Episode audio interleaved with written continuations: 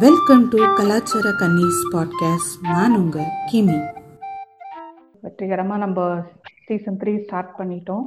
இந்த சீசன் முதல் எபிசோடு வந்து ஒரு முக்கியமான டாப்பிக்கை டிஸ்கஸ் பண்ணலாம் அப்படின்னு பிளான் பண்ணது. என்னன்னா வந்து ரீசெண்டாக த தமிழ்நாடு கவர்மெண்ட் ஃபார்ம் ஆயிருக்கு. நியூ கவர்மெண்ட் ஃபார்ம் ஆயிருக்காங்க. ஒரு சிக்ஸ் மந்த்ஸாக வந்து they are been functioning so அதில் இப்போ பார்த்தீங்கன்னா லாஸ்ட் ஒன் மந்த்து அரௌண்ட் வந்து அசம்பிளி செஷனும் நடத்தி முடிச்சிருக்காங்க. அதில் நிறைய விஷயங்கள் அவங்க கொண்டு வந்திருக்காங்க பாஸ் பண்ணியிருக்காங்க பட் அதில் வந்து ஒரு சில விஷயம் வந்து ரொம்ப என்ன சொல்றது ஒரு அட்டென்ஷன் கிராபிங்காக இருக்குன்னு சொல்லலாம். அந்த மாதிரி இருக்கிற சில விஷயங்களை வந்து இன்னைக்கு எபிசோட்ல டிஸ்கஸ் பண்ணலாம் அப்படின்னு. என்னன்னா அவங்க கொண்டு வந்திருக்க வேரியஸ் ரிசர்வேஷன்ஸ் பிளஸ் ரொம்ப முக்கியமா தமிழ்நாடு எதிர்பார்த்துட்டு இருக்க அந்த நீட் எக்ஸம்ஷன் ஆக்ட் பத்தியும் டிஸ்கஸ் பண்ணலாம். ஸோ டாபிக்கே வந்து கொஞ்சம் சீரியஸா இருக்கவே ஆப்வியஸ்லி என்னோட ஜாயின் பண்ணியிருக்க கெஸ்ட் உங்களுக்கு இப்போ ஏன் அவங்க இதுல ஜாயின் பண்ணியிருக்காங்கன்னு உங்களுக்கு புரிஞ்சிருக்கும். ஸ்பெஷல் கெஸ்ட் இதுக்கு. இதை பத்தி இவரால தான் பேச முடியுன்ற மாதிரியான ஒரு கெஸ்ட் இங்க ஜாயின் பண்ணியிருக்காங்க so I am very happy to welcome கிசாமே from SPK going to be the second guest from SPK கிசாமே வணக்கம். வணக்கம் வணக்கம் இந்த ஒன் மந்த் அசம்பிளி செஷன்ல நிறைய கொண்டு வந்திருக்காங்க. நிறைய விஷயம் அனௌன்ஸ் பண்ணியிருக்காங்க பட்ஜெட் நடந்திருக்கு எல்லாம் இருக்கு ஒயிட் பேப்பர் அனாலிசிஸ் அதெல்லாம் உங்களோட வீடியோவும் நான் பார்த்தேன். ஸோ இதெல்லாம் தாண்டி ஒரு சில விஷயங்கள் வந்து நம்ம நம்ம கவனத்தை ஈர்க்குது அதை பத்தி கொஞ்சம் டிஸ்கஸ் பண்ணலாம் அப்படின்ற மாதிரி தோணவே தான் இந்த எபிசோட் இப்போ பண்ணிட்டு இருக்கோம். என்னன்னா வந்து ரிசர்வேஷன் பத்தி இதுல நிறைய அனௌன்ஸ்மெண்ட்ஸ் இருக்கு இந்த அசம்பிளில ரிசர்வேஷன் uh, பத்தி இவ்வளோ இது uh, அடுத்தடுத்து இருக்கும்ன்றது குவைட் அன்எக்ஸ்பெக்டட் தான் சொல்லணும். பட் அதுல என்ன ப்ரோஸ் அண்ட் கான்ஸ் இருக்குன்றத பத்தி நம்ம பேசலாம். அண்ட் நீட் ஆக்ட் பத்தியும் நம்ம லேட்டர் பாயிண்ட் ஆஃப் டிஸ்கஷன்ல எடுத்துருப்போம். ஸோ ஃபர்ஸ்ட் ரிசர்வேஷன் பத்தி நமக்கு ஆல்மோஸ்ட் இப்போ கேட்கறவங்களுக்கு கூட நிறைய பேருக்கு தெரிஞ்சிருக்கும். இருந்தாலும் வந்து தமிழ்நாடுக்குன்னு இருக்க அந்த ஸ்பெஷல் ரிசர்வேஷன் அந்த சிக்ஸ்டி நைன் பர்சன்ட்ன்றது அந்த அது என்ன sixty nine what is that sixty nine thirty one அப்படின்றத ஒரு ஜஸ்ட் ஓவர்வியூ மாதிரி கொடுத்துட்டீங்கன்னா நம்ம ஃபர்தரா டிஸ்கஸ் பண்ணலாம் ரிசர்வேஷன் தமிழ்நாடு பத்தி டீடைலா டிஸ்கஸ்டா நீங்க வந்து டீட்டெயில்டா ஃபுல் டிஸ்கஷனா பண்ணோம் அப்படின்னு பாத்தீங்கன்னா நாங்க ஒரு எபிசோட் போட்டிருப்போம்.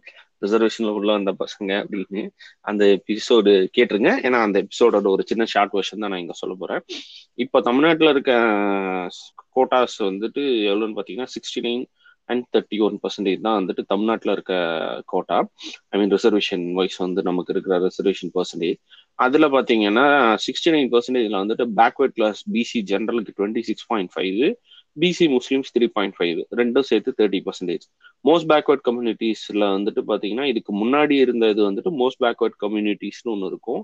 அண்ட் டிஎன்சி கம்யூனிட்டிஸ்னு இருக்கும். அது எல்லாமே சேர்த்து டுவெண்ட்டி பர்சன்டேஜ் இருக்கும். இது முன்னாடி இருந்த MBC before two thousand twenty one பிப்ரவரிக்கு முன்னாடி வரைக்கும் இருந்தது. அதுக்கப்புறம் ஷெட்யூல் கேஸ்டுக்கு வந்துட்டு பதினஞ்சு சதவீதம் இருந்துச்சு. அந்த ஷெட்யூல் கேஸ்ட் அந்த ஷெட்யூல் கேஸ்ட் பதினஞ்சு சதவீதம் only for Arunthathiyar scheduled caste Arunthathiyar அப்படின்ற ஒரு கேட்டகரிக்கு மூணு பர்சன்டேஜ் ஸோ எஸ்சி கேட்டகரியில் எயிட்டீன் பர்சன்டேஜ் ஷெட்யூல் ட்ரைப்ஸுக்கு ஒன் பர்சன்டேஜ் இது எதுலையும் இந்த ஷெட்யூல் ட்ரைப்ஸ்ல வந்துட்டு சப் கேட்டகரிஸ் கிடையாது. ஷெட்யூல் கேஸ்ட்ல வந்து அருந்ததி இருக்குன்னு ஒரு சப் கேட்டகரி இருக்கு. இதுதான் தமிழ்நாட்டில் காலம் காலமாக நடந்து வருகின்ற சமூக நீதிக்கான இடஒதுக்கீடு சமூக நீதி இடஒதுக்கீடு.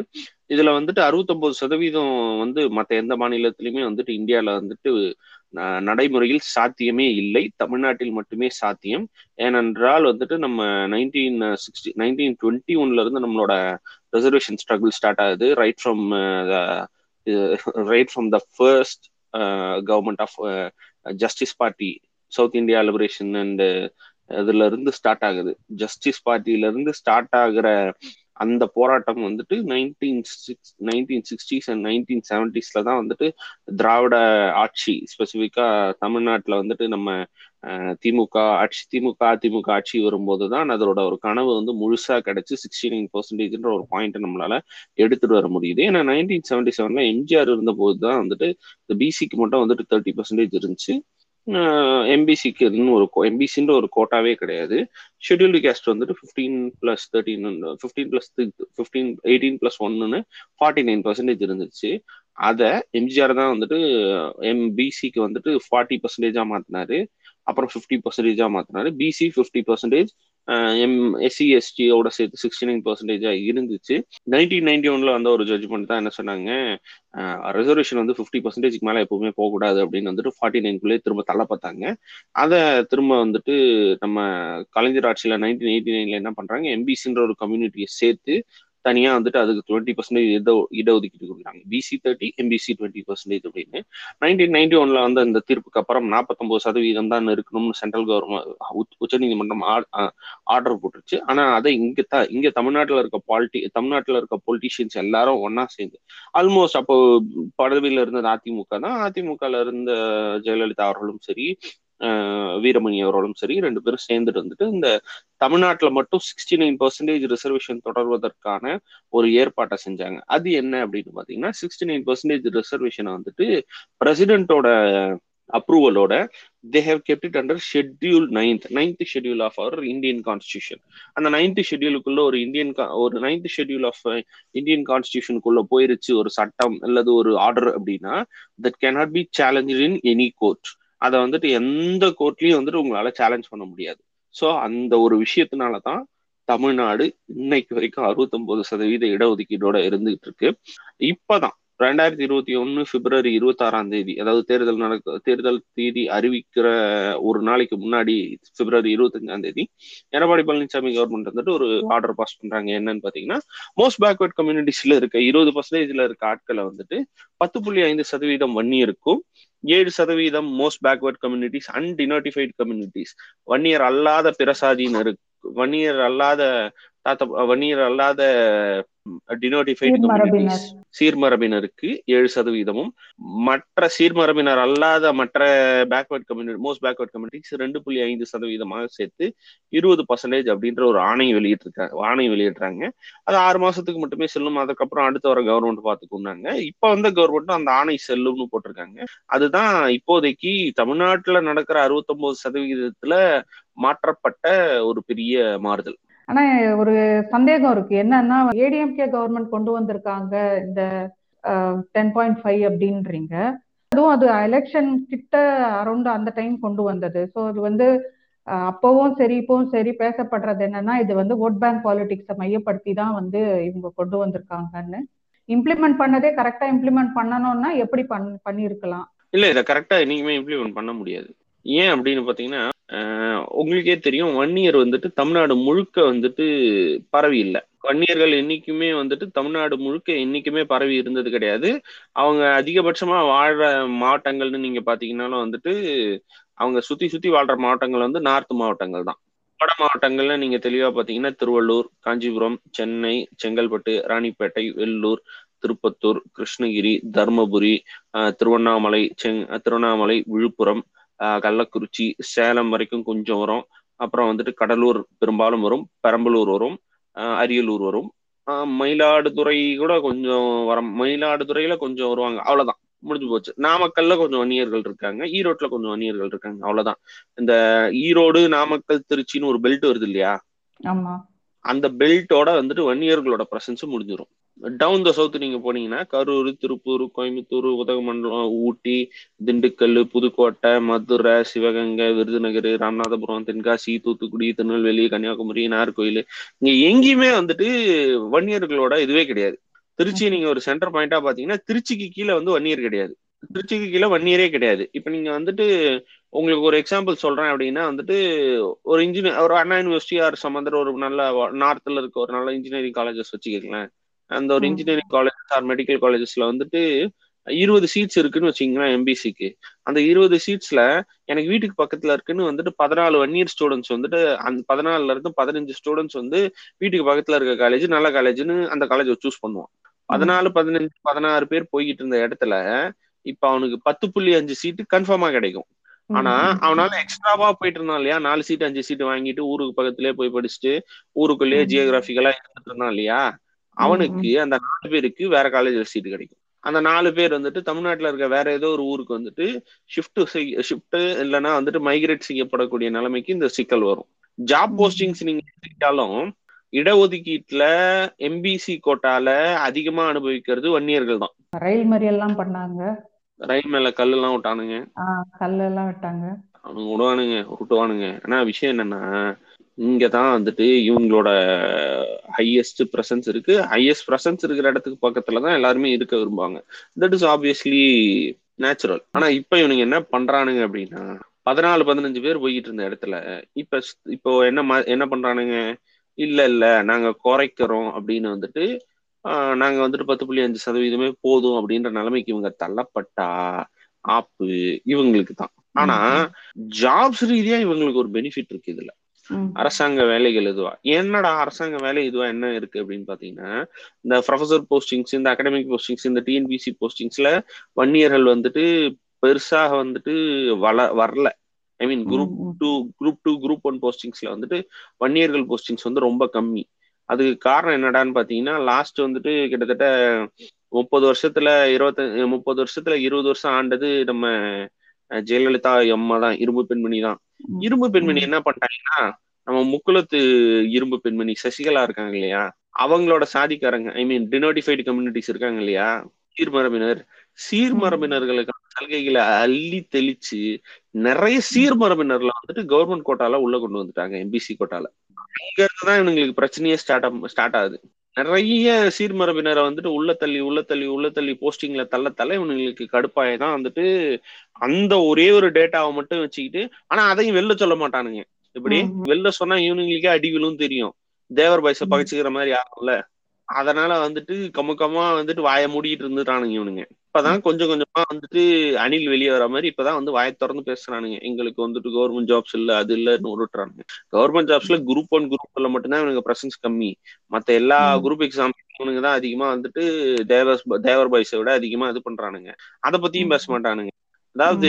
கொஞ்ச இடத்துல பெனிஃபிட் இருக்கு. நிறைய இடத்துல இவனுங்க அடிதான் வாங்குவோம் இந்த டென் பத்து புள்ளி அஞ்சு சதவீத இடஒதுக்கீடு இந்த ஏழு புள்ளி ஏழு ஏழு சதவீத இடஒதுக்கீடு கொடுத்தாங்க இல்லையா? சீர்மரபினர் அந்த சீர்மரபினர்கள் ஒட்டுமொத்தமா புறக்கணிச்சதாலதான் வந்துட்டு ஓரளவுக்கு சவுத்துலயும் இந்த தடவை வந்துட்டு திமுகவால ஜெயிக்க முடிஞ்சுச்சு. ஏன்னா அவங்க எங்களுக்கான நீதியை நிலைநாட்டுவார்கள். திமுக அந்த ஏழு சதவீதம் எல்லாம் வந்துட்டு எங்களுக்கு ரொம்ப கம்மி அப்படின்னு வந்துட்டு அவங்க ஃபீல் பண்றாங்க. ஆனா. இப்ப வந்து திமுக கவர்மெண்ட்டும் இந்த ஆக்ட பாஸ் பண்ணி இந்த வருஷம் மட்டும் டென் பாயிண்ட் ஃபைவ் பர்சன்டேஜ் செல்லும் அப்படின்னு இருக்காங்க. சர்ப்ரைஸ் மதர்ஃபக்கர்ஸ்னு ஒரு ஆக்ட் அவங்களும் அப்ரூவ் பண்ணியிருக்காங்க. ஸோ இது எல்லாமே வந்து ரேஞ்சில தான் இவங்க சொல்லியிருக்காங்க. அதுல என்ன சிக்கல்? அது- அதுக்கான ஒரு அதுல உட்கட்சி இதுவும் இருக்குன்னு வச்சுக்கோங்களேன். அது வந்துட்டு ட்ராப் பண்ணி இவங்களுக்கு தெரியாது. இவங்களுக்கு கொடுத்துருக்க பெரிய ட்ராப்பே அந்த ரிசர்வேஷன் தான். ஏன் தெரியுமா? இந்த ஒரு. வருஷத்துல ஊருக்கு பக்கத்துல சீட்டு கிடைச்சவன் ஊருக்கு பக்கத்துல சீட்டு கிடைக்காதவன் ஒரு பெரிய கூட்டம் உருவாகும். அந்த டேட்டா வச்சு ஒரே வருஷத்துல வந்துட்டு திரும்ப இந்த ஆணையை பெற்று திரும்ப பெறுவதற்கான வேலைகளும் நடக்கும். ஏன்னா வந்துட்டு ரெண்டாயிரத்தி எட்டுல கலைஞர் வந்து ஃபர்ஸ்ட் ஃபர்ஸ்ட் அந்த வருஷம் வந்துட்டு பிசிசின்னு ஒரு கோட்டா கொண்டு வந்தாரு. கேள்விப்பட்டிருக்கீங்களா? பிசிஎம் கரெக்டா பிசிசி பேக்வர்ட் முஸ்லீம் தானே இல்லையா இல்ல இல்ல இல்ல.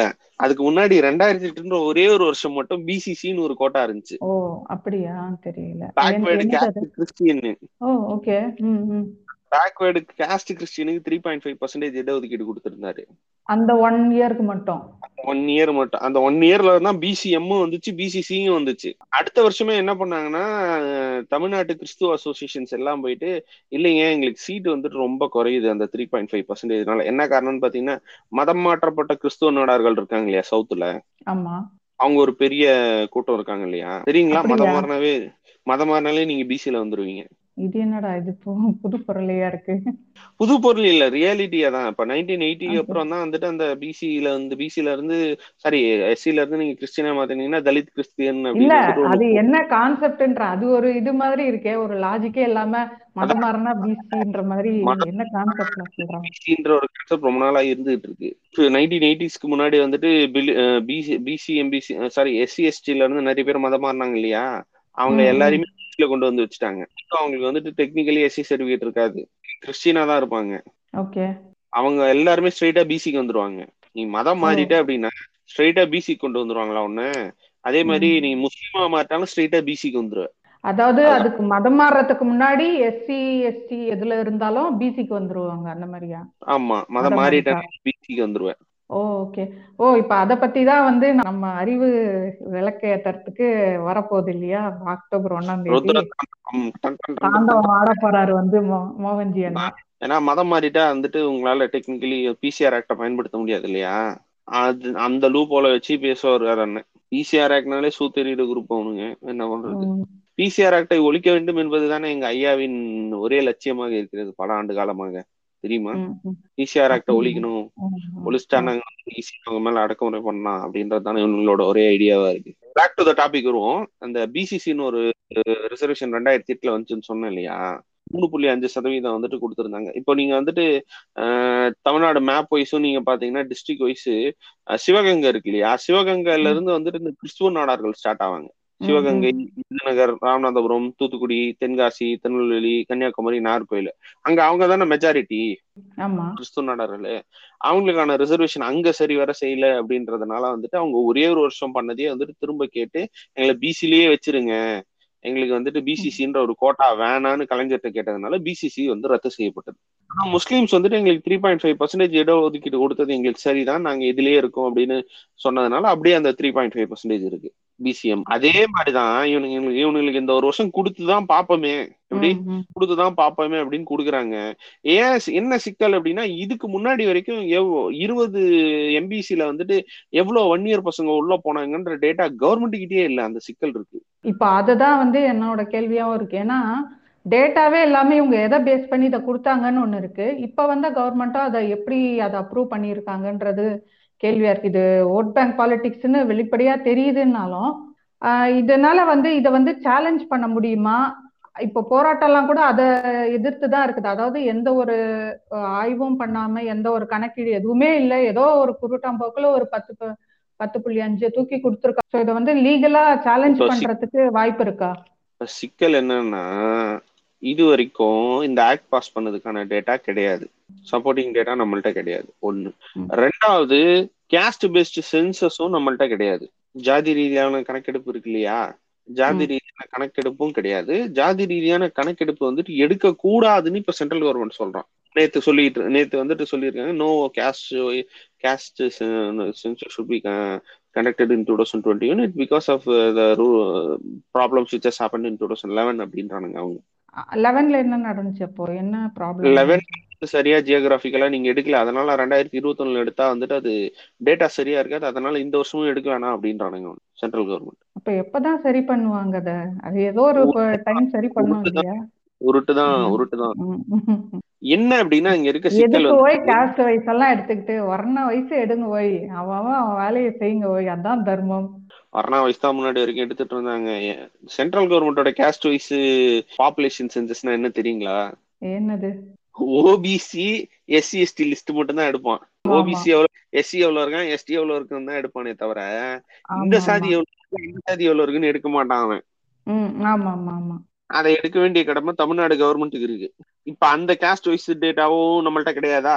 சரி இத்தனை வருஷமா கடந்த முப்பது வருஷமா வந்துட்டு ரெண்டாயிரத்தி ஆமா எண்பத்தி ஒன்பதுல வந்துட்டு எம்பிசி கோட்டா உள்ள கொண்டு வராங்க. ரெண்டாயிரத்தி இருபது வரைக்கும் அந்த கோட்டா இருக்கு. கரெக்டா முப்பத்தோரு வருஷத்துல முப்பது வருஷத்தை வச்சுப்போமே.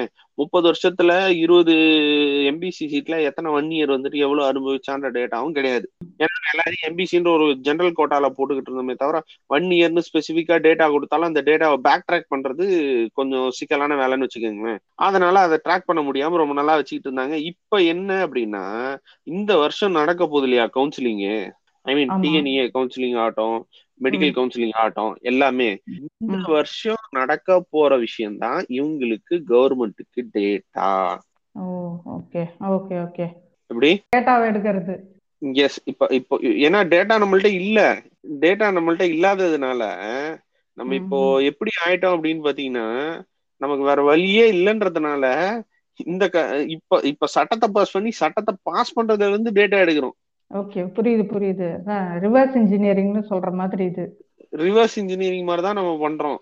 இந்த சட்டமே முதல்ல சட்டப்படி செல்லுமா? இல்ல இத வந்து பின்னாடி இத சேலஞ்ச் பண்றதுக்கான வாய்ப்பு இருக்கா? பின்னாடி சேலஞ்ச் பண்றதுக்கான வாய்ப்பு நிறைய இருக்கு. என்ன காரணம் அப்படின்னு பாத்தீங்கன்னா இங்க இருக்கிற பெரும் சிக்கல் என்னன்னு பாத்தீங்கன்னா இந்த டேட்டாவை வச்சு இப்போ இந்த வருஷம் வரப்போகுது இல்லையா டேட்டா இந்த. டேட்டாவோட போன வருஷ டேட்டாவையும் நம்ம சேர்த்து பார்க்கணும். போன வருஷம் இல்ல அதுக்கு முன்னாடி இருக்க டேட்டாவையும் எடுத்து பார்த்து எடுத்து பார்த்தா தான் தெரியும்.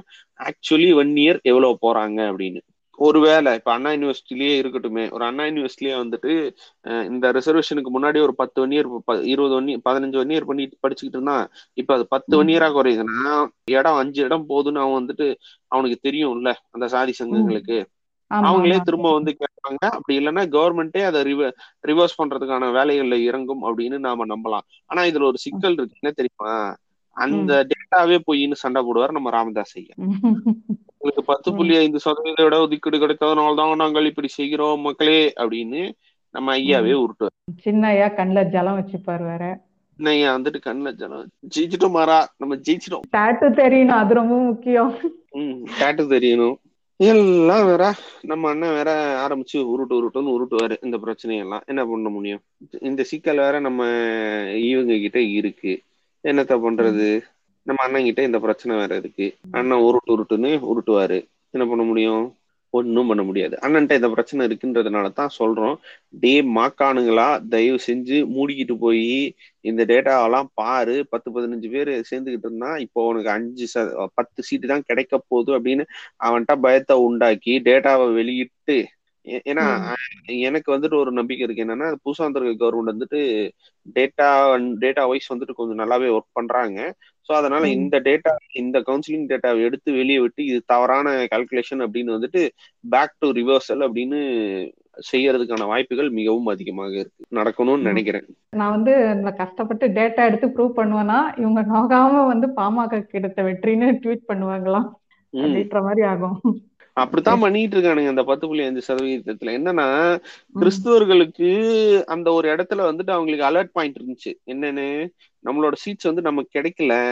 நம்மளோட சீட்ஸ் நமக்கு குறையுது அப்படின்னு ஒரு அலர்ட் வந்து அவங்க வந்துட்டு அப்ப பீட்டர் போன்ஸ் இருக்காரு இல்லையா? இப்ப வந்துட்டு சிறுபான்மையினர் துறை தலைவர். அவர் அவர் மூலயமா கலைஞரை போயிட்டு சந்திச்சு இல்லைங்க எங்களுக்கு வந்துட்டு சீட்ஸ் குறையுது அப்படின்னு சொல்லி தெளிவா சொன்ன உடனே அவரும் வந்துட்டு டேட்டா வெரிஃபை பண்ணிட்டு ஆமாங்க உங்களுக்கு சீட் குறைஞ்சிருக்கு. நீங்க பெட்டர் வந்துட்டு நீங்க பிசிக்குள்ளே இருங்கன்னா அந்த இட ஒதுக்கீடை வந்து கேன்சல் பண்ணி பேக் டு த ரிவர்ஸ் இங்க சிக்கல் என்னன்னா அந்த மாதிரி இந்த பைத்தியம் பண்ணுமா அப்படின்றது தான் பிரச்சனை. பைத்தியம் இந்த பைத்தியம் பண்ண விடுமா? ஐயாவும் சின்னையாவும் மாங்காய் தின்னுட்டு என்ன பண்ணுவாங்க? காத்திருப்போம். இப்போ இந்த ஓபிசி வந்து கேட்டகரைஸ் பண்ணுவாங்க யூனியன் கவர்மெண்ட் அப்படின்னு சொன்னீங்க. அதுல வந்து அதுலயும் ஒரு இது. நேத்து இதை பத்தி சொல்லியிருக்காங்க. என்னன்னா டிரான்ஸ்ஜெண்டரையும் வந்து ஓபிசியில சேர்க்கறாங்க. இது எப்படின்னு எனக்கு ஃபர்ஸ்ட் இந்த நியூஸ் கேட்டோடனே அது எப்படி அப்படின்றத எனக்கு ஃபர்ஸ்ட் மைண்டுக்கு ஸ்ட்ரைக் ஆச்சு. இப்பதான் தெரியுது இந்த வரலாறுலாம் வந்து முன்னாடி மதம் மாறதுக்கு முன்னாடி அவங்க எஸ்சி எஸ்டில இருந்தா கூட மதம் மாறின பிறகு பிசிக்கு வந்துருவாங்க எஸ் இந்தியா முழுக்கவே இருக்கு. இந்தியா முழுக்கவே இதான் நிலைமை. இந்தியா முழுக்கவே வந்துட்டு இந்த பிரச்சனை இருக்கு. அதனாலதான் வந்துட்டு தலித் கிறிஸ்டியன் அப்படின்ற ஒரு டேர்மை கொண்டு வந்து மதம் மாறினாலும் வந்துட்டு எஸ்சி எஸ்டி கேட்டகரியில கொண்டு வாங்க அப்படின்னு வந்துட்டு திருமாவளவன் அவர்கள்ல இருந்து எல்லாருமே வந்துட்டு போராட்டம் பண்ணிட்டு இருக்காங்க. இதுல ஹைலைட் என்னன்னா இந்தியால இருக்க கிறிஸ்டியன்ஸ் இருக்காங்கல்ல அதுல forty two percentage Dalit Christians. அந்த பாகிஸ்தானி கிறிஸ்டியன்ஸ்ல நைன்டி பர்சன்டேஜ் தலித் கிறிஸ்டியன்ஸ்.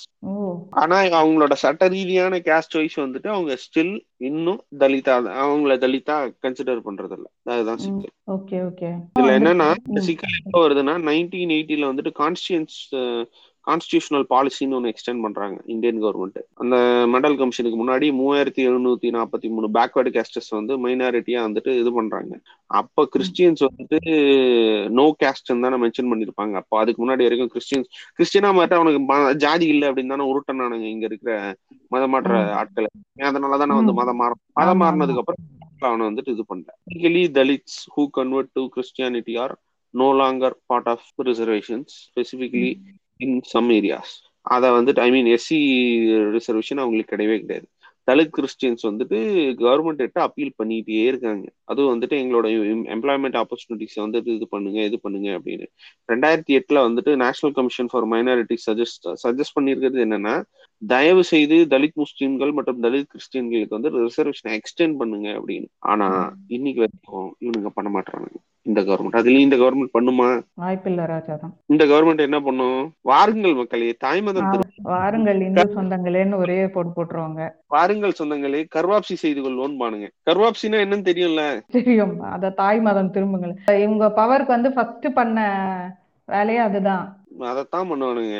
அதத்தான் உருட்டு உருட்டுன்னு உருட்டுவானுங்க. அதே மாதிரி ஒரு அநீதி தான் டிரான்ஸ்ஜெண்டர் கம்யூனிட்டிக்கும் நடந்துட்டு இருக்கு இல்லையா? அவங்களையும் ஓபிசியில வந்து ஏதோ டிஃபால்ட்டா ஓபிசியில டிஃபால்ட்டா கொண்டு வந்துக்கலான்ற மாதிரி ஒரு டிஃபால்ட் கம்யூனிட்டி மாதிரி வச்சுட்டாங்க ஓபிசிய எதுலயும் நீ ஃபிட் ஆகலன்னா உடனே ஓபிசிக்கு தள்ளிடலாம் உன்ன அப்படின்ற மாதிரி. பத்து பர்சன்டேஜ் இடபிள்யூஎஸ் மட்டும் நல்லா வக்கனையா கொண்டு வர தெரியுதுல்ல. ஆனா அந்த டென். பர்சன்டேஜ் அதுல ஒரு ஒரு பர்சன்டேஜ் ஏன் வந்துட்டு எல்ஜிபிடி கம்யூனிட்டி கொடுக்க கூடாது நீ "என்னடா என்ன அப்படின்னு கேட்கலாம். அங்கவா எவ்வளவு கஷ்டப்படுறோம். ஒரு கிலோ நெய் டப்பா ஃபுல்லா வாங்க முடியல. ரெண்டு அரை கிலோ வாங்கிட்டு வரோம். இவனுங்களை இவனுங்க ரூல்குள்ளேயே தான் போயிட்டு இது பண்ணும். அவர் யார். தெரியுமா ஓய்? அரவான் ஓய். அரவான் மற்றும் இது இருக்காங்க இல்லையா? அது என்னது சந்தியோ மகாபாரதத்துல ஒரு கேரக்டர் வருமேப்பா. பீஷ்மரை சாவடிக்கிறதுக்குன்னு சிகண்டி சிகண்டி. சிகண்டி ஓய் அப்படின்னு வந்துட்டு அவங்க அவங்களோட இதையே வந்துட்டு அதாவது இந்த வடச்சென்னையில சொல்லுவான்ல அவன் பொருள் எடுத்து அவனையோ போடணும் அப்படின்ற மாதிரிதான் அவனோட டெக்னிக்கே எடுத்து நம்ம போட வேண்டிய நிலைமையில நம்ம இருக்கிறோம். வேற வழி இல்ல. ஆனா இவர்களுக்கும் தனி ஒரு கோட்டா ஏற்படுத்தணும். கவர்மெண்ட் கோட்டா எதிர்காலத்துல ஏற்படுத்த கோட்டான்ற ஒரு விஷயம் ரிசர்வேஷன் கோட்டான்ற ஒண்ணு இருக்கிறதே காலி பண்ணணும்னு விரும்புது நம்ம நம்ம புரியுது. அதுக்கான உள்ளடி வேலைகளும் நிறையவே நடந்துட்டு இருக்குன்னு தெரியுது. இப்போ அந்த நியூஸ் வந்ததை வந்து நீங்க பாத்துருக்கணும் நேத்து தான் அந்த நியூஸ் வந்தது. இந்த டிரான்ஸ்ஜெண்டர் வந்து ஓபிசி கீழே கொண்டு வந்திருக்கோன்னு. நானும் பார்த்தேன். வேற வேற நியூஸ் சேனலோட சோசியல் மீடியா இதுல போய் பாக்குறேன் எல்லாத்துலயும் எப்படி இருக்குன்னா அவங்க எப்படி அதை போர்ட்ரே பண்ண விரும்புறாங்கன்னா அந்த போட்டோ வந்து எப்படி இருக்குன்னா டிரான்ஸ்ஜெண்டர் கம்யூனிட்டி அந்த போட்டோ மட்டும் இல்ல ஏதோ ஒரு அக்கேஷன்ல ஹாப்பியா ஒரு போட்டோ எடுத்திருப்பாங்க இல்லையா? பிக் எடுத்திருப்பாங்க. அதை வந்து எல்லா நியூஸ் இதுலயும் அட்டாச் பண்ணிட்டாங்க.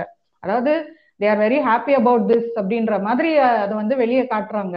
ஆனா என்ன ரியாலிட்டினா கிரேஸ் பானுன்னு ஒரு டிரான்ஸ்ஜெண்டர் ஆக்டிவிஸ்ட் வந்து அவங்க உடனே வந்து அதுக்கு போராட்டம் பண்றதா வந்து அவங்க இதுல போட்டிருந்தாங்க சோசியல் மீடியா ஹேண்டில் ஸோ இதான் ரியாலிட்டி ஏன்னா பார்க்கும்போது நமக்கே தோணுது இது என்ன நியாயமா இருக்குது? எப்படி அப்படி புத்தாம் பொதுவா வந்து ஓபிசி கீழே கொண்டு வந்துட முடியும் அப்படின்றது தோணுது.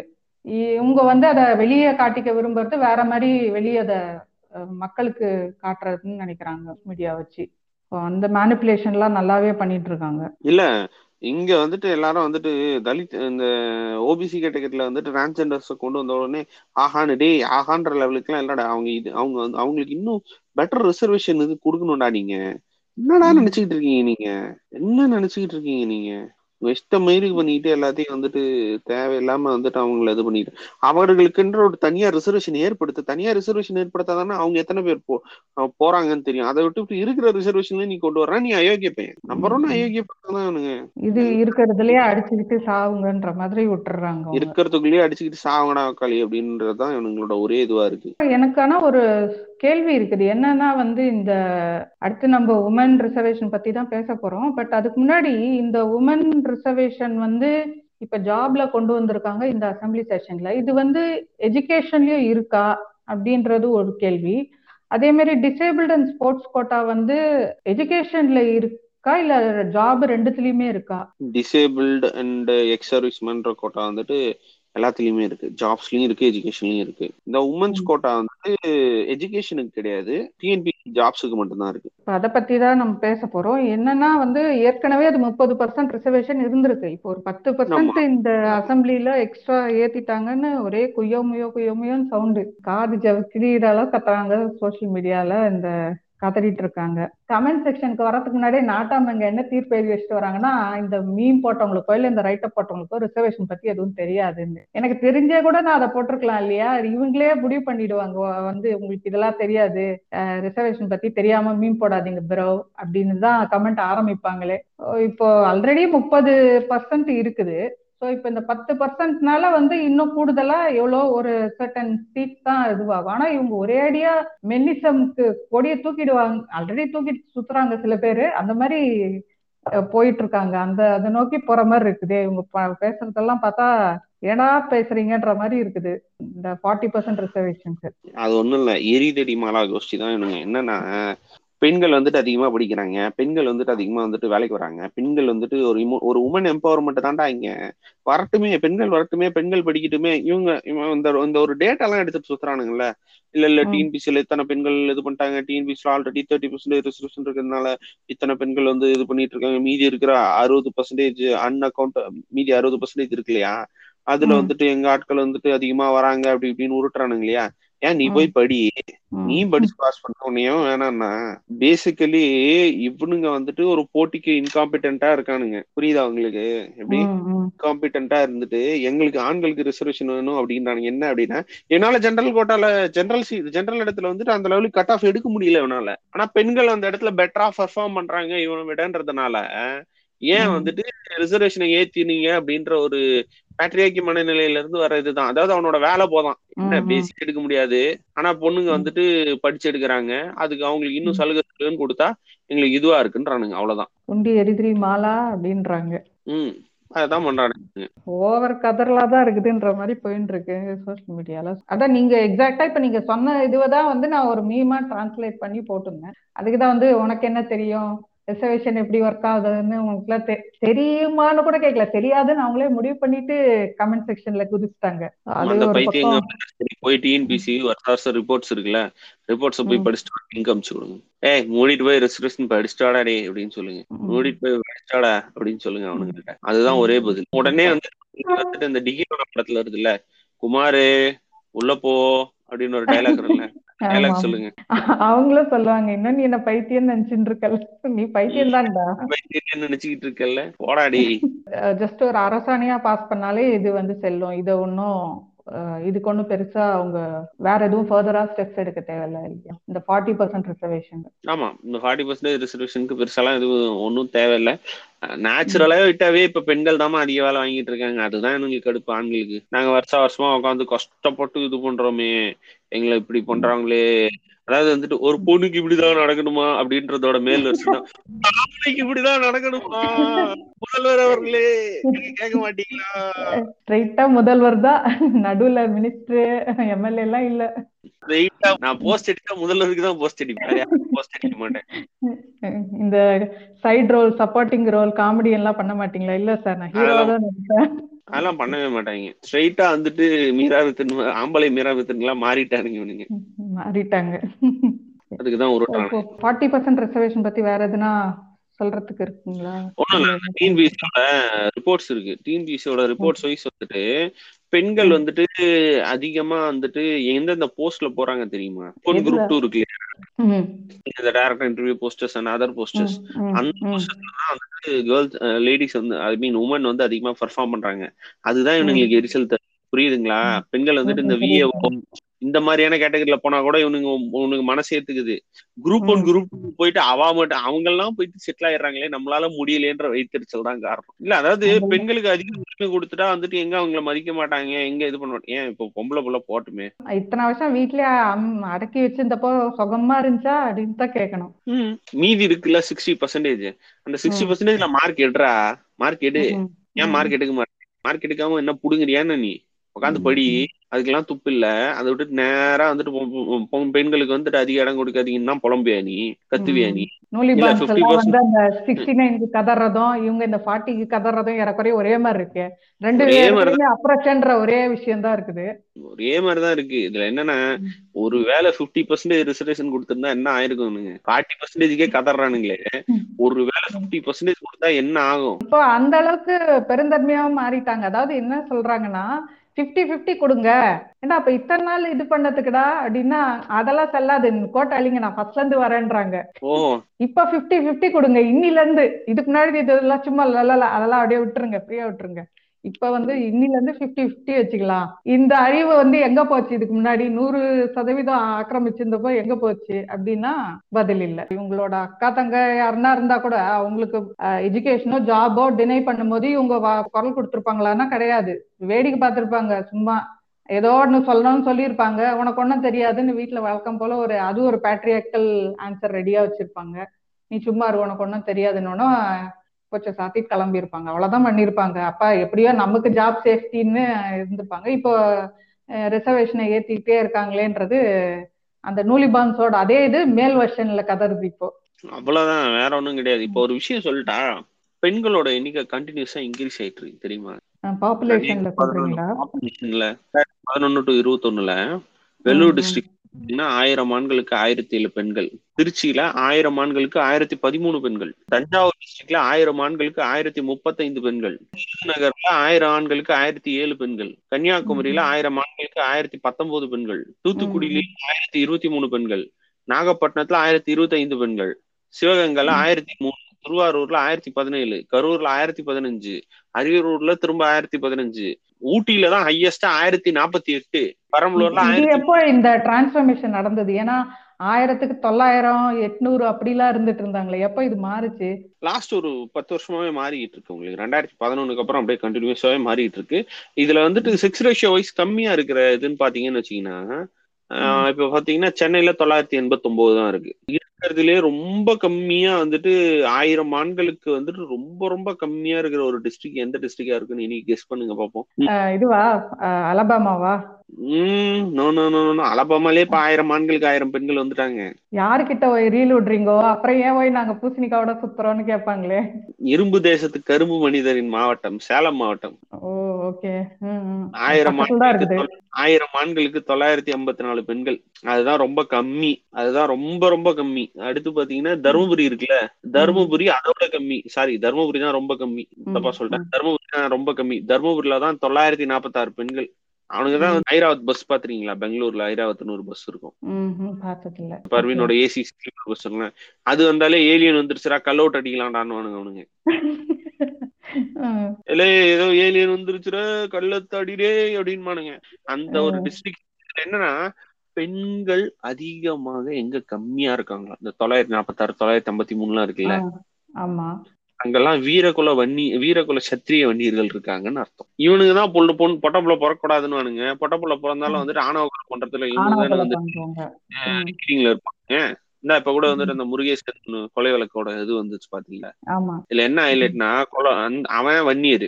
அதுல ஏதோ சாதி வெறி பிடிச்ச நாய் மருது பாண்டியர் பேர் வச்சிருக்கு. அதுவே. முத கிராஸ். இவன் வன்னியன். வன்னியனுக்கு எதுக்கு தேவன் பேரை வைக்கிறேன்? இத தேவர் என்ன செய்திகள்ல வந்துட்டு பெருமையா போடுறானுங்க. எனக்கும் அந்த டவுட் வந்துச்சு. நீங்க யாரா நடுவுல? நீங்க யாரா? உள்ள வந்தீங்க கோமாளிங்க. இல்ல நீங்க யாரா நடுவுல? வந்துட்டு அந்த என்ன படம் வந்து தில்லுக்கு துடு டூல சொல்லுவாங்க. என்ன? வேற ஒரு கை வந்து கழுவி விடுது. என்ன? வேற ஒரு ஆள் வந்துட்டு நமக்கு கை கை கழுவி விடுறான். அப்படி ஒரு கோஷ்டியா வாழ்ந்துகிட்டு இருக்கானுங்க வன்னியர் பாய்ஸ் என்ன ஹைலைட்னா வன்னி வன்னியரை தேவர் பாய்ஸ் வீட்டுக்குள்ளேயே விட மாட்டான். முக்குளம் முக்குளம்னு முக்கிட்டு இருக்கானுங்களே. அந்த ம். முக்குளத்திலேயே வந்துட்டு மறவருக்கு அகமுடையார் பொண்ணு கொடுக்க மாட்டான்.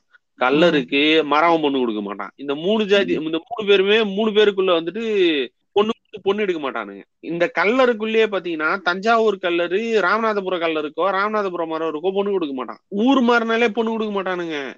அந்த லெவலுக்கு ஜாதி வெறி பிடிச்ச பயில இவனுங்க.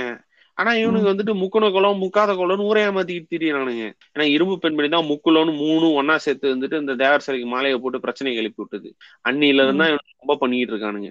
இவனுங்களை அடிச்சு துரத்தனா சரியா போயிடும். அது இந்த கார்ட்ஸ் விளையாடும் போது சொல்லுவாங்களே ஒரு கை குறையுது மாப்பிள்ளன்ற மாதிரி அவங்களுக்கு ரெண்டு கை குறைஞ்சிருக்கும். சரி நீங்களும் வாங்க. ரெண்டு பேரும் முக்குளமா இல்லான்னு சேர்த்திருப்பானுங்க. சரி என்ன மாப்பிள்ள?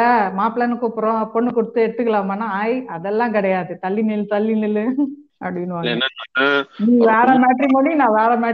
இதுல சசிகலா குரூப் கல்லரு. மத்தவனுங்க வந்துட்டு ராமநாதபுரம் அந்த சைடுல இருக்கிறவனுங்க மரவனுங்க இந்த மூணு கு- மூணு முக்குலத்திலே வந்துட்டு அகமுடையர்னு ஒரு கோஷ்டி இருக்குல்ல அவனுங்க. கொஞ்சம் படிச்சு கொஞ்சம் வந்துட்டு செட்டில் ஆயிருப்பானுங்க. அவனுங்க வந்துட்டு அதிகமா வெளில இந்த எப்படி சொல்றதுன்னா இந்த அக- அகமுடையர் வந்துட்டு கொஞ்சம் அதிகமா வந்துட்டு ஐயர்லயே நாங்க கொஞ்சம் ஐயர் ஐயராக்குன்ற மாதிரி வந்துட்டு முக்குலத்திலேயே நாங்க கொஞ்சம் அப்பர் முக்குளம் அப்படின்னு அவனுங்க தனியா போயிட்டு வந்துருவானுங்க. இந்த கோஷ்டியில இறங்கி சண்டை போறது மொத்தம் மறவர் தான். வெட்டுறது குத்துறது எல்லாம் பண்றது ம- மறவர் கல்லர் பாய்ஸ் தான். இவனுக்கு மேலதான் அதிகமான கேஸும் இருக்கு. இவனுக்கு மேலதான் அதிகமான டினோட்டிஃபைட் கம்யூனிட்டி ஸ்கூல்லயும் வந்து சாவானுங்க இவனுங்க. பட் இப்ப இந்த ரேஷியோ சொல்லும் போது எனக்கு அதான் என்னோட ஆன்சர் எப்படி தப்பாச்சுன்னு யோசிச்சுட்டு இருக்கேன். அலபாமால வந்து எப்போ ஈக்குவல் அச்சீவ் பண்ணாங்க? சரி அப்படி அச்சீவ் பண்ணா ஏன் எல்லாரும் இன்னும் பூசணிக்காவோட சுத்துறாங்க ஒண்ணு அது இல்லாம. பொண்ணு கிடைக்கலன்னு கேரளா எல்லாம் போய் பொண்ணு எடுக்கிறதா சொல்றாங்க. ரெண்டாயிரத்தி இருபத்தொன்னுல பெண்கள் குழந்தைகள் பிறந்தாங்க இல்லையா? அதெல்லாத்தையும் சேர்த்துதான் பண்ணுவாங்க. புரியுதுங்களா? சோ வந்துட்டு இன்னும் பத்து வருஷம் ஆகும். பொண்ணு கிடைக்கிற நார்மல் ரேட்டுக்கு வர்றதுக்கு இன்னொரு பத்து வருஷம் ஆகும். அலபாமால. அது வரைக்கும் பூசணிக்காய் வியாபாரம் தான். அது வரைக்கும் இவனுக்கு பூசணிக்காய் வியாபாரம் தான் சுத்திட்டு இருக்கணும். வேற வழி இல்ல. பொண்ணு கிடைக்காதனால தானே இவனுக்கு பொண்ணுக்கும் மாமியாருக்கும் நகை போட்டலாம் கல்யாணம் பண்ணிட்டு இருக்கானுங்க இவனுங்க.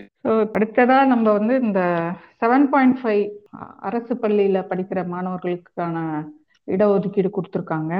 அகைன் இதுவும். வந்து போன அதிமுக அரசு வந்து அந்த அதோட டென்யூர் அதாவது அதோட ஆட்சி முடிகிற தருவாயில தேர்தல் நெருங்குற போது இதை பாஸ் பண்ணாங்க இந்த ஆர்டரை ஆனால் வந்து இப்போ இருக்கிற கவர்மெண்ட்டும் அதை வந்து அப்ரூவ் பண்ணி ப்ளஸ் அந்த அதுல அதுலயே அந்த செவன் பாயிண்ட் ஃபைவ்லயே வந்து இன்ஜினியரிங் சேர்ற மாணவர்களுக்கு அ- அரசு பள்ளி மாணவர்களுக்கு செலவையும் அவங்களே ஏத்துக்கணும் ஏத்துக்கிறோம் அப்படின்னு சொல்லியிருக்காங்க. அதெல்லாம் ஓகே ஒரு பக்கம் இருக்கட்டும். அதெல்லாம் மகிழ்ச்சி தான். ஸ்காலர்ஷிப் வைஸோ இல்ல அத அந்த என்ன சொல்றது அந்த பாவர்ட்டி இதுக்கோ என்ன பண்றதோ அது அவங்க பண்ணட்டும். அதை பத்தி நம்ம கேள்வி இல்லை. அவங்க நம்ம கேள்விலாம் வந்து ரிசர்வேஷனுக்குள்ள கொண்டு வரும்போது தான் அது கரெக்டா இல்லையான்னு நம்ம வேலிடேட் பண்ணி பாத்துக்கிற இடத்துல இருக்கிறோம். இது வந்து ஏடிஎம்கே கொண்டு வந்திருக்காங்க அப்படின்னும் போது இது வந்து இன்னும் அகைன் திருப்பியும் வந்து டவுட் இன்டென்சிஃபைஸ்ன்ற மாதிரி ஞோனி அப்படின்னு கண்டு ரெட் ஆக ரெட் ஆகிறத தவிர்க்க முடியல. என்னன்னா இவங்க தான் நீட்டையும் கொண்டு வந்திருக்காங்க. இவங்களே வந்து அதுக்கப்புறம் ஏழு புள்ளி அஞ்சு இடஒதுக்கீடே கொண்டு வந்திருக்காங்கன்னா இது ஏதோ எங்க ஊருக்கு பக்கம் சொல்லுவாங்க புள்ளையும் கிள்ளி விட்டு தொட்டிலையும் ஆட்டுறதுன்னு. இது அந்த மாதிரி எல்லாம் இருக்குது இது. இவங்க அதையும் பண்றாங்க இதையும் பண்றாங்கன்னா இது கொஞ்சம் டவுட்டால இருக்கு. இது எதுக்கு வந்து இந்த மாதிரி கொண்டு வராங்க? இல்ல இந்த மாதிரி உள் ஒதுக்கீடு இல்ல இன்னும் கொஞ்சம் பிரிச்சு பிரிச்சு கொடுத்துக்கிறது இது எதை நோக்கி இந்த ரிசர்வேஷன் ஒரு ஒரு கேள்வியும் இருக்குது. இத ரொம்ப நீர்க்கிற மாதிரி கொண்டு போயிடுவாங்களோ? இல்ல இதெல்லாம் கரெக்ட் தானா? அப்படின்றதுதான் இங்க வந்து கேள்வியா இருக்குது. இந்த செவன் பாயிண்ட் ஃபைவ் ரிசர்வேஷன் பத்தி. இந்த செவன் பாயிண்ட் ஃபைவ் வெர்ஷன் வந்துட்டு ரொம்ப நல்ல திட்டம் தான் என்ன காரணம் அப்படின்னு பாத்தீங்கன்னா இந்த செவன் பாயிண்ட் ஃபைவ்ல வந்துட்டு ஆறாம் வகுப்புல இருந்து பன்னெண்டாம் வகுப்பு வரைக்கும் வந்துட்டு நீங்க படிச்சிருக்கோம் அரசு பள்ளியில. இந்த ரெண்டாயிரத்தி பதினாறுக்கு முன்னாடி என்ன திட்டம் இருந்துச்சு அப்படின்னு பாத்தீங்கன்னா டென்த் வரைக்கும் கவர்மெண்ட் ஸ்கூல்ல படிப்பாங்க. நீங்க state first or state first இல்ல வந்து டிஸ்ட்ரிக்ட் ஃபர்ஸ்ட் எடுத்தீங்கன்னா தனியார் பள்ளிகள் உங்களுக்கு ஸ்பான்சர்ஷிப் கொடுத்து படிக்க வைக்கும். கேள்விப்பட்டிருப்பீங்க நீங்க. அந்த மாதிரி ஒரு ஸ்கீம்ஸ்ல வந்துட்டு தனியார் பள்ளிகள்ல பலர் படிச்சு ஏன்னா அந்த அவன் ஸ்டேட் ஃபர்ஸ்ட் வாங்கிட்டானா அந்த ஸ்கூலுக்கு வந்துட்டு பேர் வரணுன்றதுக்காக அவனை சேர்த்துப்பாங்க. அந்த மாதிரியான சிக்கல்கள்லாம் இருந்துச்சு. இப்போ சிக்ஸ்த் டு பிளஸ் டூ வரைக்கும் நீங்க வந்துட்டு கவர்மெண்ட் ஸ்கூல்ல தான் படிக்கணும். அப்படி கவர்மெண்ட் ஸ்கூல்ல படிச்சாதான் உனக்கு இந்த ரெசர்வேஷன் அப்ளிகபிள் ஆகுன்றதுனால வந்துட்டு நிறைய பெற்றோர்கள் கொஞ்சம் கொஞ்சமா கவர்மெண்ட் ஸ்கூல்ஸ் பக்கம் திரும்புறதுக்கான ஒரு வாய்ப்பா இருக்கும் இது. ஒண்ணு. ரெண்டாவது கவர்மெண்ட் ஸ்கூல்ஸ் மாணவர்களோட பிரசன்டேஷன் இன் அண்ணா யூனிவர்சிட்டி இந்த மாதிரியான பெரிய பெரிய ப்ரீமியர் இன்ஸ்டிடியூஷன்ஸ் இருக்கு இல்லையா? அந்த. இன்ஸ்டிடியூஷன்ஸ்ல அவங்களோட பிளேஸ்மெண்ட்ஸை வந்துட்டு இன்னும் பெட்டரா இருக்கும். அவங்களுக்கு மினிமம் இவ்வளவு சீட்ஸாவது கிடைக்கும்னு அவங்கள லாக் பண்ண வைக்கும். மினிமம் அவங்களோட ரெப்ரசன்டேஷன் வந்து அங்க அதிகமாகுது இல்லையா. அதனால இது கண்டிப்பா நல்ல திட்டம். ஆனா இப்போ அது மெடிக்கல் மட்டும் தான் கொண்டு வந்தாங்க. நீட்டுக்கு கொண்டு வரும்போது அதுல என்ன சிக்கல் ஆயிருச்சுன்னா அந்த திட்டத்தை வைத்து பயன்பெற்றவங்க எல்லாருமே வந்துட்டு ரிப்பீட்டர்ஸ் அதிகம் நீட்ல ஃபர்ஸ்ட். அதாவது பிளஸ் டூ வரைக்கும் அவன் கவர்மெண்ட் ஸ்கூல்ல தான் படிக்கிறான். அதுக்கப்புறம் திரும்ப ஒரு வருஷம் ரெஸ்ட் எடுக்கிறான். ஒரு வருஷம் ஐ மீன் நீட் கோச்சிங் போறான். கோச்சிங். போயிட்டு படிச்சுட்டு அதுல பாஸ் பண்ணிட்டு இதுல வரான். அதனால தான் வந்துட்டு இந்த சிக்கல் இருக்கு. நீட் நல்லாவே இருந்தாலும் நீட்னால. வந்துட்டு பிளஸ் டூ வரைக்குமே அவன் கவர்மெண்ட் ஸ்கூல்ல படிச்சாலும் திரும்ப ஒரு வருஷம் அவன் கோச்சிங் போயிட்டு அவன் வர வேண்டிய நிலைமை இருக்கு. அது ஒண்ணுதான் இங்க சிக்கல். அதனால அந்த அந்த செவன் பாயிண்ட் ஃபைவ் திட்டம் வந்துட்டு நல்ல திட்டம் தான். அதை பத்து பர்சன்டேஜா கூட கொடுக்கலாம் என்ன கேட்டா ஆனா செவன் பாயிண்ட் ஃபைவ் பர்சன்டேஜ் தான் கொடுத்துருக்காங்க. மேபி ஃபினான்ஷியல் இது இருக்கிறதுனால அந்த சிக்கல் இருக்கு போல. இன்ஜினியரிங்ல வந்துட்டு இப்போ திரும்ப வந்துட்டு அந்த இதை எடுத்துட்டு வராங்க. இன்ஜினியரிங்ல வந்துட்டு அந்த செவன் பாயிண்ட் ஃபைவ் பர்சன்டேஜ் வந்துட்டு எடுத்துட்டு வரதுனால என்ன நடக்க போகுது அப்படின்னு பாத்தீங்கன்னா இப்போ எஸ்எஸ்என் மாதிரியான இன்ஸ்டிடியூஷன்ஸ் அண்ணா யூனிவர்சிட்டி எம்ஐடி மாதிரியான இன்ஸ்டிடியூஷன்ஸ்ல கவர்மெண்ட் ஸ்கூல்ல படிச்சுட்டு வரவங்களோட ரெப்ரசன்டேஷன் கொஞ்சம் அதிகமாகும். அது நல்லது. இன்னொன்னு அந்த செவன் பாயிண்ட் ஃபைவ் பர்சன்டேஜ்ல வர்றவங்களோட கல்வி செலையும் கவர்மெண்ட்டே ஏத்துக்கிறேன்னு சொல்லியிருக்கேன். இந்த கவர்மெண்ட். சொல்லியிருக்கு. அதை நோட் பண்ணீங்களா? இந்த. கவர்மெண்ட் வந்ததுக்கு அப்புறம் தான் வந்துட்டு கல்வி செலவையும் ஏத்துக்கிறேன்றாங்க. சோ அது ரொம்ப நல்ல திட்டம் தான் நம்ம வரவேற்கத்தான் வேண்டும் அந்த திட்டத்தை. இதனால கவர்மெண்ட் ஸ்கூல்ல வந்துட்டு இம்ப்ரூவைசேஷன் நடக்கும். ஐ மீன் கவர்மெண்ட் ஸ்கூல்ஸ்ல வந்துட்டு பசங்க வந்து சேருவதை வந்துட்டு கண்டிப்பா நடக்கும்னு தான் நான் நினைக்கிறேன். அதனால வந்துட்டு கொஞ்சம் ஐ மீன் இருக்கிற சிஸ்டத்தை கொஞ்சம் ஆப்டிமைஸ் பண்றதுக்கான ஒரு வழியா இதை நம்ம பார்க்கலாம். ஆனா எனக்கு என்ன கேள்வின்னா இதுல வந்து ஏற்கனவே சொன்னதுதான். இத வந்து நீ ஏன்பா பண்றன்ற மாதிரி நீயே நீட்டை கொண்டு வந்து நீயே வந்து நான் சொல்றது இதுக்கு முந்தைய அதிமுக அரசு அது அதோட ஆட்சி முடிவுல இதை கொண்டு வந்தாங்க இல்லையா? நீட்டுக்கும் இவங்களே சைன் பண்ணிட்டு இவங்களே வந்து இதையும் கொண்டு வராங்கன்னா இது எதுக்காக? இவங்கள அவங்களோட என்ன அதுக்கு பின்னாடி இன்டென்ட் இருந்திருக்கும்? அதுதான் இன்டென்ட் அரசு ஓட்டுக்காக தான் இந்த கவர்மெண்ட் கடைசியா வந்துட்டு எடப்பாடி கொண்டு வந்தது இந்த இந்த விஷயத்த. புரியுதுங்களா? அதாவது ஓட்டுக்கு தான் ஓட்டுக்காக தான் கொண்டு வந்தாரு. அதாவது நெல்லுக்கு பாயிற தண்ணி புல்லுக்கும் பாயிட்டோம்னு வந்துட்டு இப்ப இரும்பு பெண்மணியை நம்ம அதிகமா திட்டுறோம் இல்லையா? ஆனா இரும்பு பெண்மணி தான் அறுபத்தொன்பது சதவீத இடஒதுக்கீட்டை வந்துட்டு நைன்டி ஷெட்யூலுக்குள்ள எடுத்துட்டு போய் வச்சாங்கன்றதே நம்ம நிறைய பேருக்கு தெரியாது இல்லையா? அதாவது இந்த நல்லதும் பண்றான் கெட்டதும் பண்ற மாதிரி பெரும்பான்மை பெரும்பான்மை கெட்டதை பண்ணிட்டு இந்த மாதிரி நல்லது பண்றதால அந்த நல்லது பண்றதாலயும் வந்து நம்ம சந்தேக கட்டோட அடங்க வேண்டிய கட்டாயத்துல நம்ம இருக்கிறோம். இது ஒரு நல்ல திட்டம் தான் இத ஸ்டார்ட் பண்ணி வச்சதுக்கு எடப்பாடிக்கு ஒரு வகையில நன்றியை சொல்லணும். இத திமுக அரசு வந்துட்டு இன்ஜினியரிங்லயும் எக்ஸ்டெண்ட் பண்ணிருக்கிறது இன்னும் வரவேற்கப்பட வேண்டிய விஷயம். இல்ல இப்ப எதுக்கு இந்த கேள்வி எல்லாம் நமக்கு வருது இல்ல இந்த சந்தேகம் எழுதுனா இந்த மாதிரி பிரிச்சு கொடுத்துக்கிட்டே இருக்காங்க. இப்போ ரிசர்வேஷன்லேயே இப்போ இந்த செவன் பாயிண்ட் ஃபைவ் பார்த்தோம். இது ஒரு விதத்துல நல்ல விஷயமா இருக்குது. இப்போ டென் பாயிண்ட் ஃபைவ் அது அப்படியே ஆப்போசிட்டா இருக்குது. அப்படின்னும் போது இந்த மாதிரி தொடர்ந்து அந்த ஒரு ரிசர்வேஷன் இதுவை டச் பண்ணிக்கிட்டே இருக்கிறதுனால அதுக்கு ஏதாவது பாதிப்பு இருக்குமா இன் ஃபியூச்சர்ல இல்ல பாதிப்புனா எப்படின்னா அதை ஏதாவது இது இது வந்து சேலஞ்ச் பண்ண முடியாது. சிக்ஸ்டி நைன்ன்றது ஒரு பக்கம் இருந்தாலும் நைன் ஸ்கெட்யூல் இருக்குன்னாலும் பட் இது ஏதோ ஒரு வகையில வந்து இப்படி அதை அதை தொடர்ந்து அந்த ஸ்ட்ரக்சரை டிஸ்டர்ப் பண்ணி அதை ஏதோ ஒரு டைல்யூஷனுக்கு இல்லை ஒரு சேச்சுரேஷன் கொண்டு போயிடுவாங்களோ அப்படின்ற ஒரு சந்தேகமும் இருக்குது. அந்த கேள்வியும் இருக்குது. அது பத்தி என்ன நினைக்கிறேன் இல்ல அது உண்மைதான். அது உண்மைதான். ஏன் அப்படின்னு பாத்தீங்கன்னா இருக்கிறதுலயே உள்ளிட ஒதுக்கீடு கொடுக்க கொடுக்க அவங்களோட பாப்புலேஷன் இல்ல அவங்களோட இது இன்க்ரீஸ் ஆக ஆரம்பிச்சிச்சு அப்படின்னா அவன் வந்துட்டு இன்னும் எனக்கு இடஒதுக்கீடு வேணும்னு சண்டை போடுவான். சண்டை போட ஆரம்பிச்சிச்சுன்னா அறுபத்தொன்பது சதவீதத்துக்கு மேல நம்மளால மேல எடுத்துட்டு போக முடியாது. அது பெரிய சிக்கலை ஏற்படுத்தும். ஒண்ணு ரெண்டாவது மகாராஷ்டிரா இருக்கு இல்லையா மகாராஷ்டிரால வந்து மராத்தா கோட்டான்னு ஒன்னத்தை கொண்டு வர ட்ரை பண்ணிட்டு இருக்காங்க. இப்ப இருக்கிற கவர்மெண்ட் மராத்தா கோட்டா என்ன அப்படின்னு பாத்தீங்கன்னா மராத்தியன்ஸ் இருக்காங்க இல்லையா? I mean native people of Marathians. அவங்க வந்துட்டு அவங்களோட இதுக்காக வந்துட்டு ஃபுல் அண்ட் ஃபுல் வந்துட்டு மராத்தியன்ஸ்னு ஒரு இல்லு அதாவது தமிழர் வேலை தமிழர்களுக்கே அப்படின்ற மாதிரி மராத்தியன்ஸ்னு ஒரு உள் இடஒதுக்கீடு கொண்டு வர ட்ரை பண்றாங்க. அவங்க வந்துட்டு அதனாலதான் வந்துட்டு என்ன சொல்றாங்க அப்படின்னா அது வந்துட்டு சுப்ரீம் கோர்ட்ல பிரச்சனை போயிட்டு இருக்கு. அது எப்படி நீங்க மராத்தா கோட்டா எடுத்துட்டு வரலாம் அப்படின்னு. அந்த மராத்தா கோட்டா எப்படி எடுத்துட்டு வரலாம் அப்படின்னு.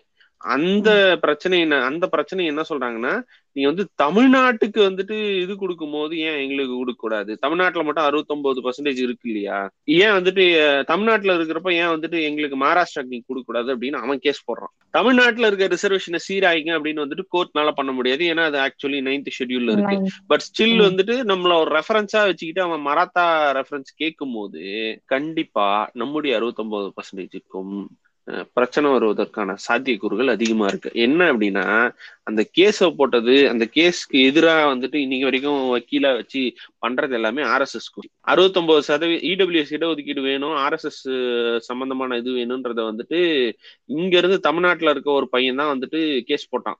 இடபிள்யூஎஸ் எனக்கு வேணும் அப்படின்னு அந்த கேஸ் இன்னும் நடந்துகிட்டு இருக்கு. அந்த கேஸ் போட்டவனோட மாத வருமானம் வந்து பதினைந்தாயிரம். ஆனா அந்த கேஸ நடத்துறதுக்கு ஒரு லட்சம் ரூபா ஃபீஸ் வாங்கக்கூடிய வக்கீல் வந்து நடத்துறாரு. காரணம் யாரான்னு பார்த்தா அங்க இருக்கிற ஆர்எஸ்எஸ் ஆட்கள் வந்துட்டு நகர்த்துறாங்க. டெல்லியில இருக்க ஆட்கள். இவன் சைனை மட்டும் வாங்கிட்டு இவன் பேர் மட்டும் இருக்கும். ஆனா கேஸ் நடத்துறது வேற ஒரு ஆள். இந்த சிக்கல் அங்க இருக்கு. இவனுங்க தெளிவாதான் காய் நகர்த்துறானுங்க ஆர் எஸ் எஸ் பாய்ஸ் இங்க வந்து ஜென்டில்மேன்ல நடிச்ச வினீத் வந்து மீண்டும் உயிர் பெற்று வந்து சைன் போட்டிருக்காரு. ஆமா. எங்களுக்கும் படிக்க வாய்ப்பு கொடுங்க அப்படின்னு. இப்போ இந்த என்னங்க சார் உங்க சட்டம்னு ஒரு படம் வரப்போகுது இல்ல ஆஹ் பார்த்தேன் பார்த்தேன். ட்ரெய்லர் ஒரே டரரா இருந்தது. இன்னமோ ஒரு பிரச்சனையை கிளப்ப போறானுங்க உக்காலி அந்த படம் வந்துச்சுன்னா செருப்ப கழட்டி அடிக்க போறானுங்கன்னு மட்டும் நிச்சயம். செருப்ப கழட்டி அடிக்க போறானுங்க எல்லாரும். டேரக்டர் சாவ போறான்றது மட்டும் உறுதி. சமீபத்துல இந்த மாதிரி நிறைய அறவைக்காரங்க எங்கிருந்து எங்கிருந்தா வரீங்க? நீங்க யாரா நீங்கன்ற மாதிரி தான் கேட்க தோணுது. திடீர் திடீர்னு வராங்க. டிக்கிலோனா எங்களுக்கும் கஷ்டம் இருக்குல்ல. டேய் மொத்தா உன் கோட்டால இருக்கிற உன்னு உன்னவா கூட தாண்டா உன்னை சண்டை போட சொல்றோம். பத்தா உங்க ஆளுங்க கூடயே உன்னால சண்டை போட முடியலன்னா அது உன் பிரச்சனைடா. அது ஏன்டா இன்னும் சமூகமே திருத்த பாக்குற மாதிரி ஓலோகிறீங்க ஸோ அது இப்போ அதுவும் என்ன ஆகுதுன்றத நம்ம வெயிட் பண்ணி பார்ப்போம். இதை தொடர்ந்து நீட் எக்ஸப்ஷன் ஆக்ட் அப்படின்னு ஒன்று கொண்டு வராங்க லாஸ்ட் அசம்பிளியில் ஸோ இதில் பார்த்தீங்கன்னா இதுதான் ரொம்ப முக்கியமாக தமிழ்நாடே எதிர்பார்த்துட்டு இருக்க ஒரு விஷயம். இதுல வந்து அவங்க ஜஸ்டிஸ் ஏ கே ராஜனோட ரிப்போர்ட் பேஸ் பண்ணி இந்த ஆக்டை வந்து பாஸ் பண்றாங்க. இதுல அவங்க என்ன சொல்றாங்கன்னா திஸ் இஸ் நம்ம எதிர்பார்த்த மாதிரி தான் நமக்கு ஆல்ரெடியே தெரிஞ்ச விஷயத்தான் திருப்பியும் இதுல சொல்லியிருக்காங்க. என்னன்னா வந்து பயாஸ்டா இருக்கு. இது வந்து வசதி உள்ளவங்களுக்கு தான் இது ஒரு வாய்ப்பு கொடுக்குது. பட் மற்றபடி இது சமூக ரீதியாவோ இல்ல பொருளாதார ரீதியாவோ இது ஒரு எளிதா ஒரு அணுகக்கூடிய ஒரு விஷயமா இல்லை இது. அதே மாதிரி இதனால வந்து சமநீதி சம வாய்ப்பு இது சமூக நீதி எல்லாமே அடிபட்டு போகுது. அதனால அதையெல்லாம் வந்து திருப்பி ரிஸ்டோர் பண்ணுன்றதுக்காக இந்த ஆக்ட் கொண்டு வரதா சொல்றாங்க. அண்ட் ஒன் மோர் திங் இந்த ரிப்போர்ட்ல என்ன சொல்லியிருக்காங்கன்னா இது வந்து எஜுகேஷனோட குவாலிட்டி இம்ப்ரூவ் பண்றதுன்னு சொல்றதுக்கான எந்த ஒரு இதுவும் கிடையாது. உண்மையும் இதுல இல்லை.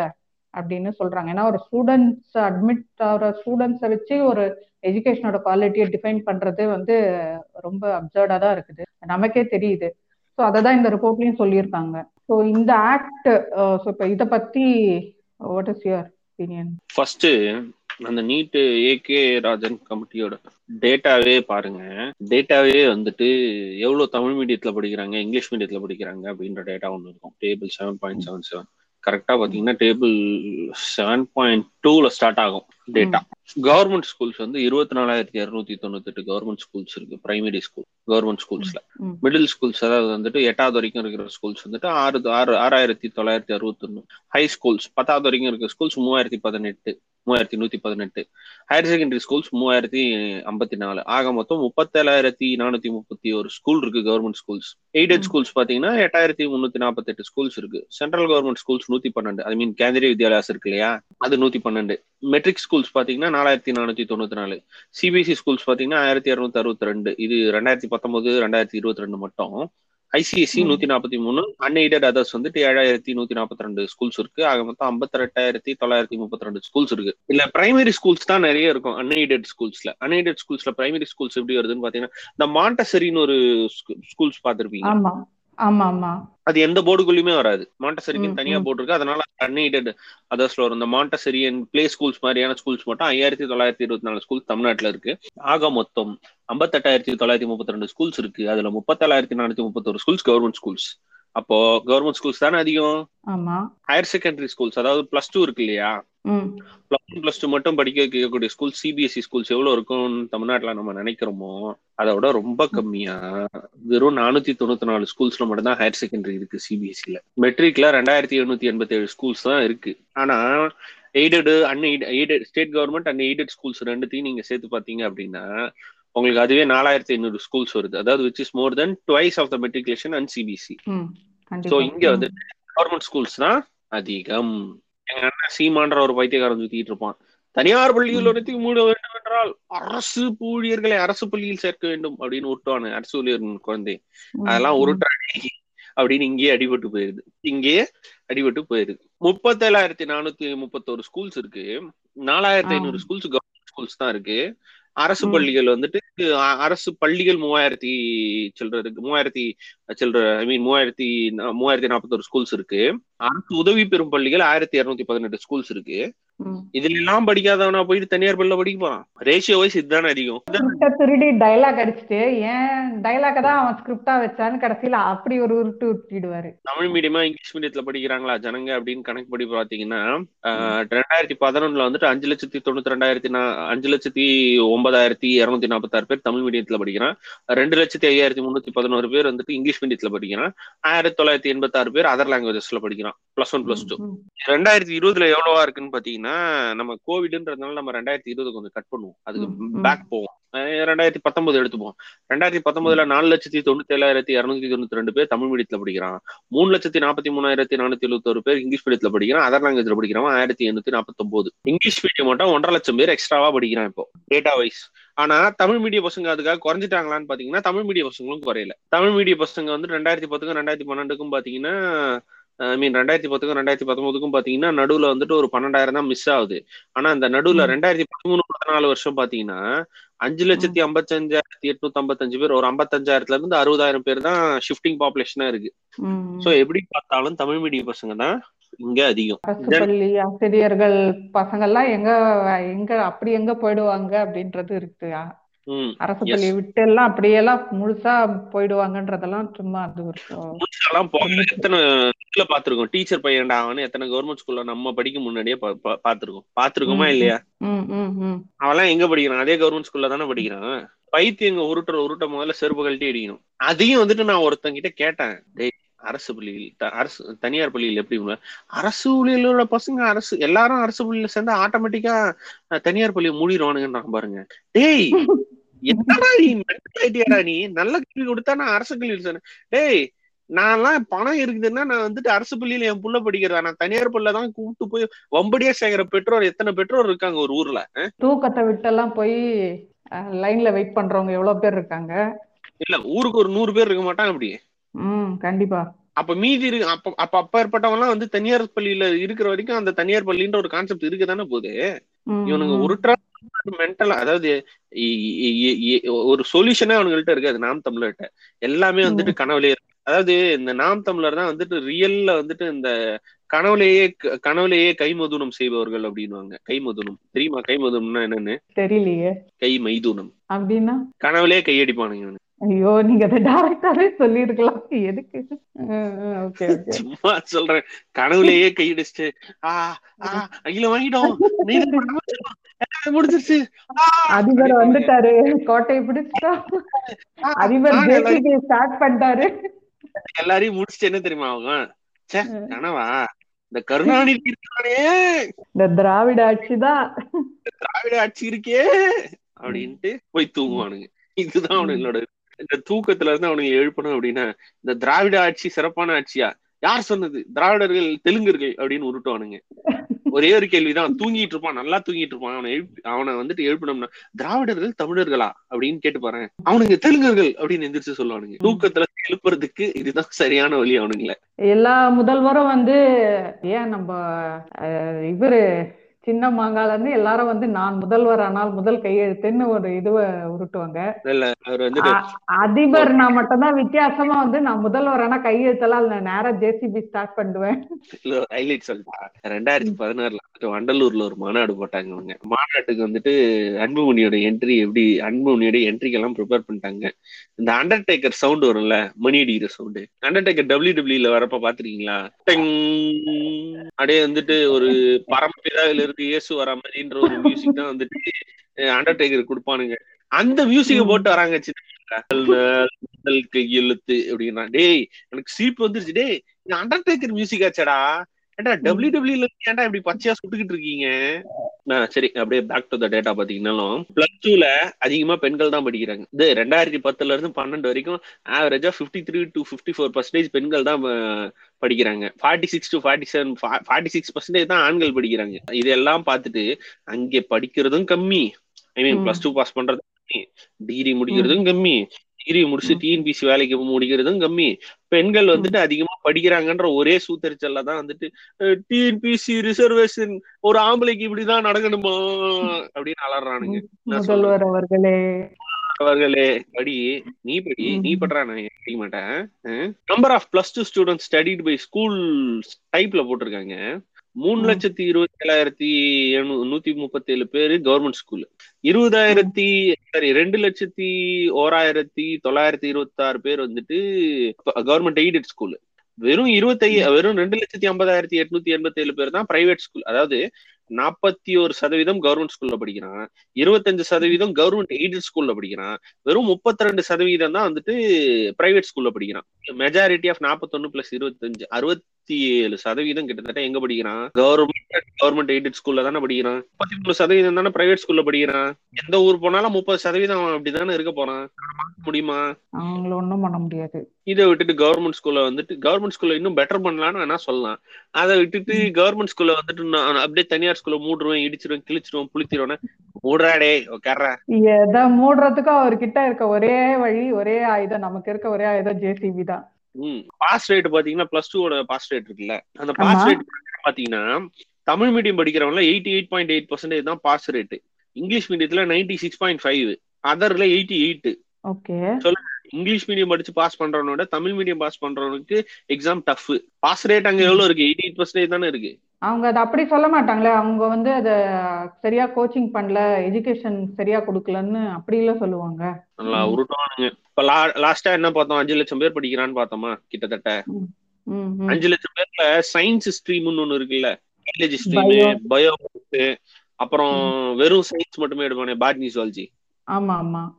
அந்த ஸ்ட்ரீம்ல எத்தனை பேர் படிக்கிறான்னு பாத்தீங்கன்னா அந்த ஸ்ட்ரீம்ல படிக்கிறவன் வருஷத்துக்கு ரெண்டு லட்சத்தி எண்பத்தி எண்பதாயிரம் பேர்ல இருந்து மூன்றரை லட்சம் பேர் படிக்கிறான் அதுல அந்த ஸ்ட்ரீம்ல அதுல வந்துட்டு அதாவது நாற்பது பர்சன்ட் முப்பத்தஞ்சுல இருந்து நாற்பது பர்சன்டேஜ் வந்துட்டு அதிகமா வந்துட்டு சயின்ஸ் குரூப் பசங்க எடுக்கிறாங்கன்னு வச்சுப்போமே ஆனா இந்த. நீட் வந்ததுக்கு அப்புறம் என்ன சிக்கலாச்சு அப்படின்னா நீட்டுக்கு முன்னாடி நாற்பத்தி ரெண்டு பர்சன்டேஜ் வந்துட்டு ரெண்டாயிரத்தி பதினாறுல வந்துட்டு படிக்கிறான் science stream.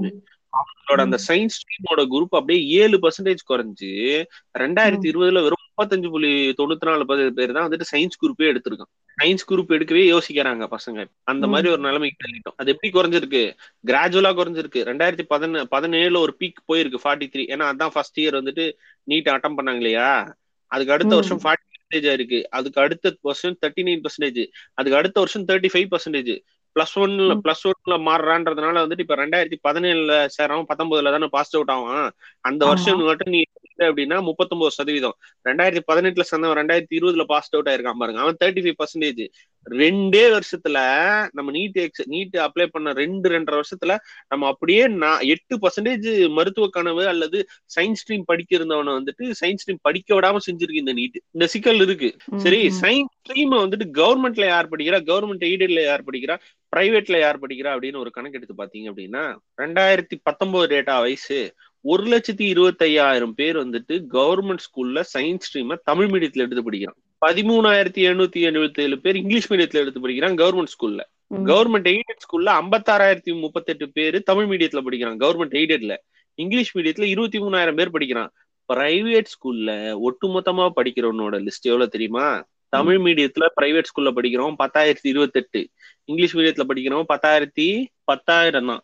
Correct correct correct English மீடியத்துல படிக்கிறவன் ஒரு லட்சத்தி நாலாயிரத்தி ஐநூத்தி எண்பத்தி மூணு சோ இந்த. கணக்கே இந்த கணக்கே நீங்க கால்குலேட் பண்ணி பார்த்தா அப்படின்னா டோட்டலா வர மூணு லட்சத்தி முப்பத்தி மூணாயிரத்தி எழுநூத்தி நாற்பத்தி நாலுல கிட்டத்தட்ட ஒன்றரை லட்சம் கிட்டத்தட்ட ரெண்டு லட்சம் பேர் இருக்கான் பாத்தீங்களா.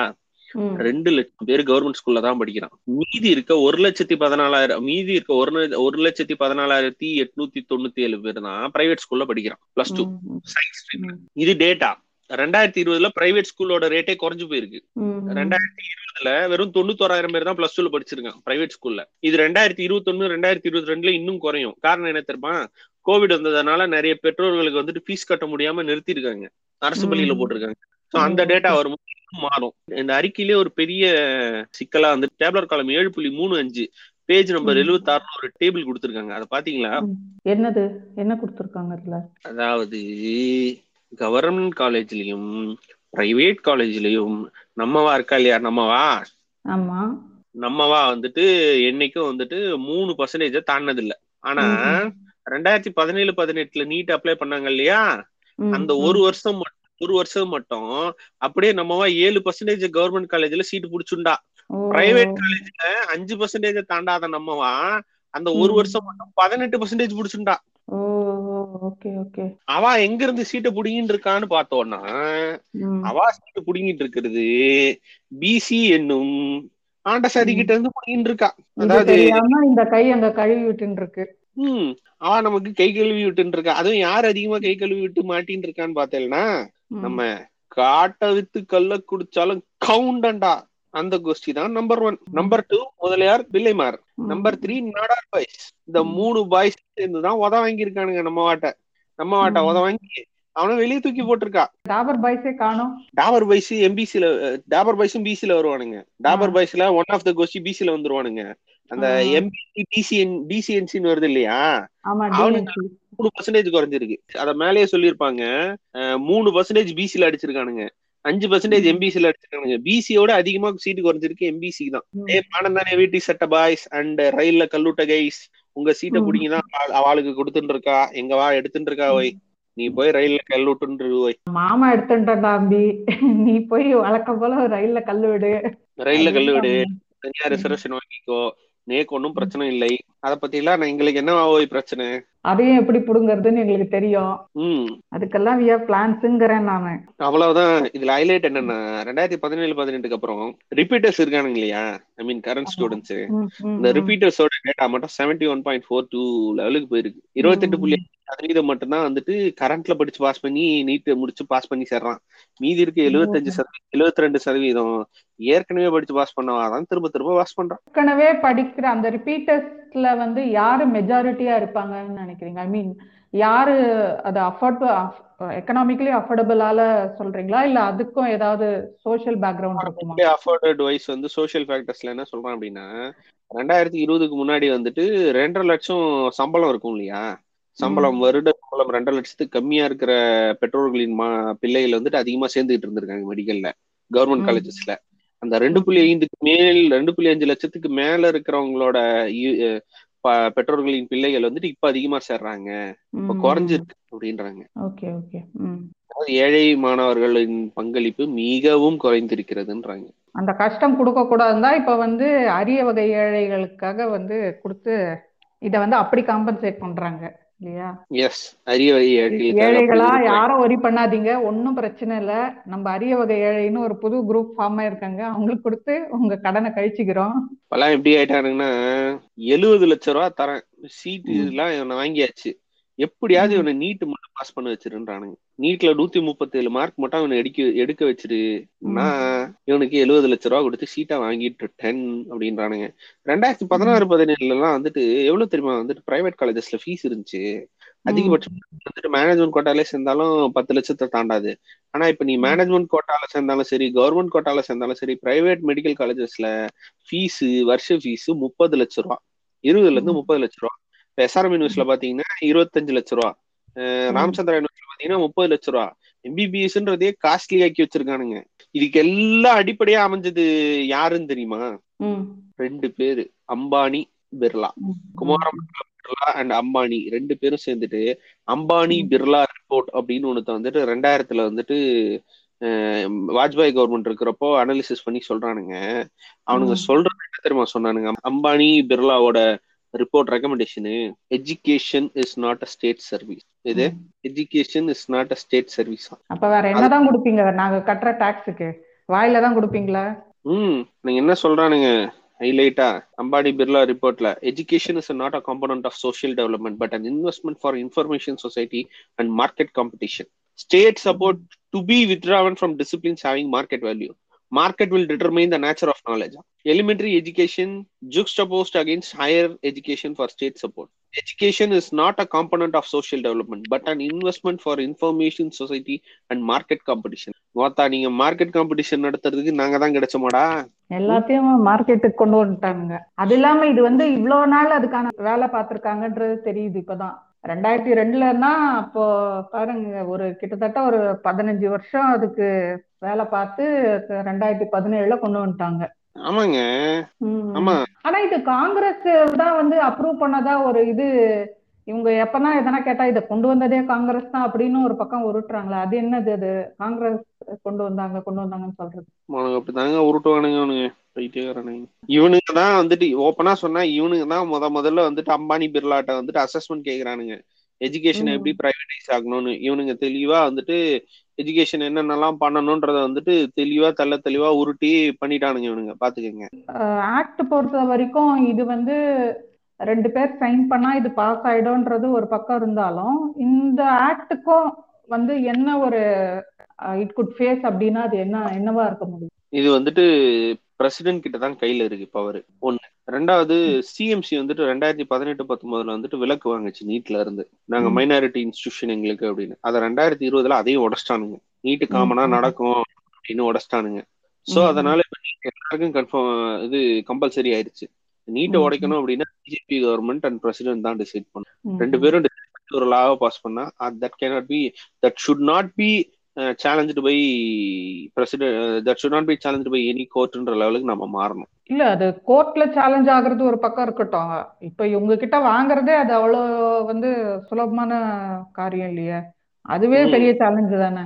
இன்னும். ஆளுநர் கையெழுத்து போனா ஆளுநர் வந்து பதவி பிரமாணம் ஏத்ததோட டெல்லிக்கு போனவர் அவர் இன்னும் ரிட்டர்ன் ஆனாங்களா என்னன்னு தெரியல ஆளுநரும் பிரசிடென்ட்டும் வந்துட்டு ஒரு பாட்டு பாடிட்டு இருக்காங்க யோசிச்சு பாருங்களேன் டூ டூ டூ டூ டூ டூ டூ டூ டூ டூ டூ டூ டூ இந்த நேத்து தான் அந்த பாட்டு கேட்டேன் அந்த பாட்டு கேட்ட உடனே எனக்கு வந்து டக்குன்னு இந்த லைன் தான் இருந்துச்சு டூ டூ டூ டூ டூ டூ டூ டூ டூ டூ டூ அப்படிதான் வந்துட்டு விளையாடிட்டு இருப்பானுங்க ரெண்டு பேரும் அப்படி ஹோப்ஃபுல்லி விளையாட மாட்டாங்கன்னு நினைப்போம் நம்ம இந்த இத கொஞ்சம் சீக்கிரமா முடிப்பாங்கன்னு எதிர்பார்ப்போம். சரி மனுஷன் பண்ணா எதிர்பார்க்கறது ஆனா ஒண்ணு மட்டும் என்னால சொல்ல முடியும். போட வேண்டிய சண்டை நிறைய இருக்கு. இந்த ஆட்சி காலத்திலே இருக்கணும். தொடர்ந்து சண்டை செஞ்சுக்கிட்டே இருக்கணும். அன்னைக்கு அண்ணா சொன்னார் இல்லையா நாளை இந்த நாட்டின் பெயரை நீங்கள் மாற்ற முற்படலாம். நாட்டின் எந்த சட்டத்தையும் மாற்ற முற்படலாம். ஆனால் அப்படி முற்படும் போது மக்கள் புரட்சி அடிக்கும் மக்கள் எழுச்சி பெறுவார்கள். அந்த மக்கள் எழுச்சி இருக்கும் வரையில் இந்த நாட்டை அண்ணாதுரை தான் ஆள்கிறார்ன்ற மாதிரி இங்க எந்த போராட்டம் நடந்தாலும் அதை ஆள்வது அண்ணாதுரையின் அரசாகத்தான் இருக்கும். அதை போராட்டம் செய்வது பெரியாரின் பிள்ளை பெரியாரின் பேரன்களாகவும் பெரியாரின் வாரிசுகளாகத்தான் இருப்போம். இந்த சண்டை சீக்கிரமா முடிய போறதும் இல்ல. ஒருவேளை பிரசிடென்ட்டே விட்ட பிரசிடென்ட் வந்துட்டு ரிஜெக்ட் பண்ணிட்டாருன்னு வச்சுங்க திரும்ப இன்னொரு தடவை சட்டத்தை பாஸ் பண்ணுவாங்க. திரும்ப இன்னொரு தடவை ஸ்டார்ட் பண்ண இது பண்ணா இவங்களால ரிஜெக்ட் பண்ண முடியாது. ஐ மீன் கவர்னரால அனுப்பிதான் ஆட்டோமேட்டிக்கா அதை பிரசிடென்ட் அப்ரூவ் பண்றாரா இல்லையான்றதுல பார்ப்போம் ஆனா என்னன்னா சிக்கல் வந்துட்டு இந்த அடுத்த ஆகஸ்ட் மாசம் வரைக்கும் வந்துட்டு ராஜ்யசபால வந்துட்டு பிஜேபிக்கு வந்துட்டு ஃபுல் ஃபுல் பவர் கிடையாது. இப்ப ராஜ்யசபால வந்துட்டு டிஎம்கேவோட பவர் வந்துட்டு பத்து சீட் ஆயிருச்சு. சோ இப்ப வந்துட்டு ஆல்மோஸ்ட் டிசைடிங் அத்தாரிட்டி டிஎம்கே வந்துரும். டிஎம்கே நினைச்சா இவங்க பாஸ் பண்ண முடியும் சில திட்டங்களை. மேபி அதுல ஏதாவது ஒரு பொலிட்டிக்கல் பார்கெனிங் நடந்து இதை மட்டும் வாங்கிட்டாங்க அப்படின்னா ஒரு மிகப்பெரிய சாதனையா இருக்கும். அதுதான் உண்மையிலேயே ஜெயிச்சிட்டோம் மாறா மொமெண்ட் இல்லையா? இதுதான் உண்மையிலேயே ஜெயிச்சிட்டோம் மாறா மொமெண்ட் பார்ப்போம் அப்போ பொறுத்திருந்து பார்ப்போம் அதுக்கு என்ன ஆகுதுன்னு. ஆனால் ஒரு டவுட் என்னன்னா வந்து இப்போ இதே இதில் வந்து சட்டமன்ற கூட்டத்தொடரில் வந்து இந்த விவசாய சட்டங்களுக்கு எதிராகவும் ஒரு தீர்மானம் நிறைவேற்றியிருக்காங்க இந்த தீர்மானம் அதாவது இந்த ரெசல்யூஷன் ஆக்ட் இது ரெண்டுத்துக்கும் என்ன டிஃபரன்ஸ் ரெசல்யூஷனா வெறும் தீர்மானம் அவ்வளவுதான். தீர்மானத்தால பெருசாலாம் ஒன்றும் ஆக போறது இல்லை அது ஜஸ்ட் ஒரு பாஸ் தீர்மானம் மாதிரி வந்துட்டு அதை நாங்க அதுக்கு எதிர்ப்பு தெரிவிக்கிறோம்னு ஒரு அபிஷியல் அவ்வளவுதான். அதுதான் தீர்மானம். ஆனா ஆக்ட்ன்றது வந்துட்டு ஒரு சட்டமா நாங்க போடுறோம் அப்படின்றதுதான் ஆக்ட். இவங்க வந்துட்டு லாஸ்ட் டைம் பண்ணது ரெசல்யூஷன் இந்த தடவை இவங்க பண்ணிருக்கிறது ஆக்ட் சோ அதனால இந்த ஆக்ட் வில் ஒர்க் அவுட் முந்தைய அதிமுக அரசு வந்து நீட்டுக்கு எதிரான தீர்மானம் தான் போட்டாங்கன்னு நினைக்கிறேன். சட்டம் எதுவும் ஆமா தீர்மானம் தான் போட்டாங்க. அப்போ அது செல்லாது அது பெருசா அதுக்கு வெயிட் இல்ல வேல்யூ இல்லன்னும் போது அதை எதுக்கு பண்ண அது எதுக்கு பண்ணி அதை அனுப்பணும்? ரெண்டு வாட்டி வேற பண்ணாங்க. பொலிட்டிக்கல் இதுதான். நான் பண்ணிட்டேன்பா இதாப்பா நானும் பண்ணிட்டேன்பா அவ்வளவுதான்பா அததான் இவங்க பண்றாங்க. நான் பண்ணிட்டேன்பா அப்படின்னு அவங்க காட்ட விரும்புறாங்க. வேற ஒண்ணும் கிடையாது. அதையும் வந்து நம்ம நிமி மாமி வந்து அது எங்க இருக்குன்னே தெரியல. அது அங்கிட்டு தான் எங்கேயோ இருக்குது. ரெட்டப்பாலத்துக்கிட்ட எங்கேயோ விழுந்துச்சுன்னு நினைக்கிறேன் அப்படின்ற மாதிரி சொல்லிட்டு போனாங்க அந்த இதுவை. ரெண்டாயிரத்தி அஞ்சுல வந்துட்டு ஜெயலலிதா வந்துட்டு நுழைவுத் தேர்வு ரத்து செய்யறதுக்கு இப்படிதான் அவசர அவசரமா ஒரு சட்டத்தை பாஸ் பண்ணாங்க. சட்டம் வந்துட்டு கோர்ட்ல போய் நிக்கிறப்ப என்ன சொல்லிட்டானா ஏ அம்மா ஒரு டேட்டாவும் இல்ல ஒண்ணும் இல்ல எப்படிமா அந்த சட்டத்தை பாஸ் பண்ண? போவேன் அப்படின்ட்டானுங்க. அப்புறம் கலைஞர் ரெண்டாயிரத்தி ஆறு ஆட்சிக்கு வந்ததுக்கு அப்புறம் ஒரு கமிட்டியை போட்டு இதே மாதிரி ஏகே ராஜன் கமிட்டியை போட்டு அந்த கமிட்டி மூலயமா ரிப்போர்ட்டை வாங்கி அந்த ரிப்போர்ட் மூலியமா சட்டத்தை பாஸ் பண்றப்ப this cannot be challenge by court அப்படின்னு கோர்ட்டே வந்துட்டு இது பண்ணிருக்கு. சோ இங்க சட்டத்தை பாஸ் பண்ணும் அப்படின்னா தெளிவான ஆராய்ச்சியும் டேட்டாவும் இருந்தா பண்ணலாம். அந்த பத்து புள்ளி அஞ்சு பாஸ் பண்ணிட்டாங்க நடைமுறைக்கு வந்துருச்சு இந்த பத்து புள்ளி அஞ்சு. இப்போ அந்த டேட்டா வந்துருச்சு அப்படின்னா டேட்டாவை வச்சு அதே சட்டத்தை அவங்களால வந்து ரிவர்ஸும் பண்ண முடியும். அதே மாதிரி இந்த வன்னி இருக்கு இந்த வருஷம் நடக்க போற டேட்டாவை வச்சு கவுன்சிலிங் ஆர் இதை வச்சு டேட்டாவா எடுத்து ரிப்போர்ட் சப்மிட் பண்ணி இந்த சட்டத்தை ரிவர்ஸ் பண்ணப்படுவதற்கான வாய்ப்புகள் மிக அதிகம். ஆனா என்ன சிக்கல் அப்படின்னா தமிழ்நாட்டுல வந்துட்டு நூறு எம்எல்ஏக்கு மேல வந்துட்டு மூணே மூணு சாதியில இருந்தா தேர்வு ஆகுறாங்க. இந்த மூணு சாதி தேவர் கவுண்டர். ஒரு சாதியில இருந்தா அதிகமான எம்எல்ஏக்கள் இருக்காங்க. அதனால வந்துட்டு அதுவும் கொஞ்சம் பார்த்துதான் பண்ணி ஆகணும் வேற வழி இல்லை. இந்த சாதி ரீதியான கணக்கெடுப்பு எடுத்தா யாருக்கு ரிவிட்டோ இல்லையோ?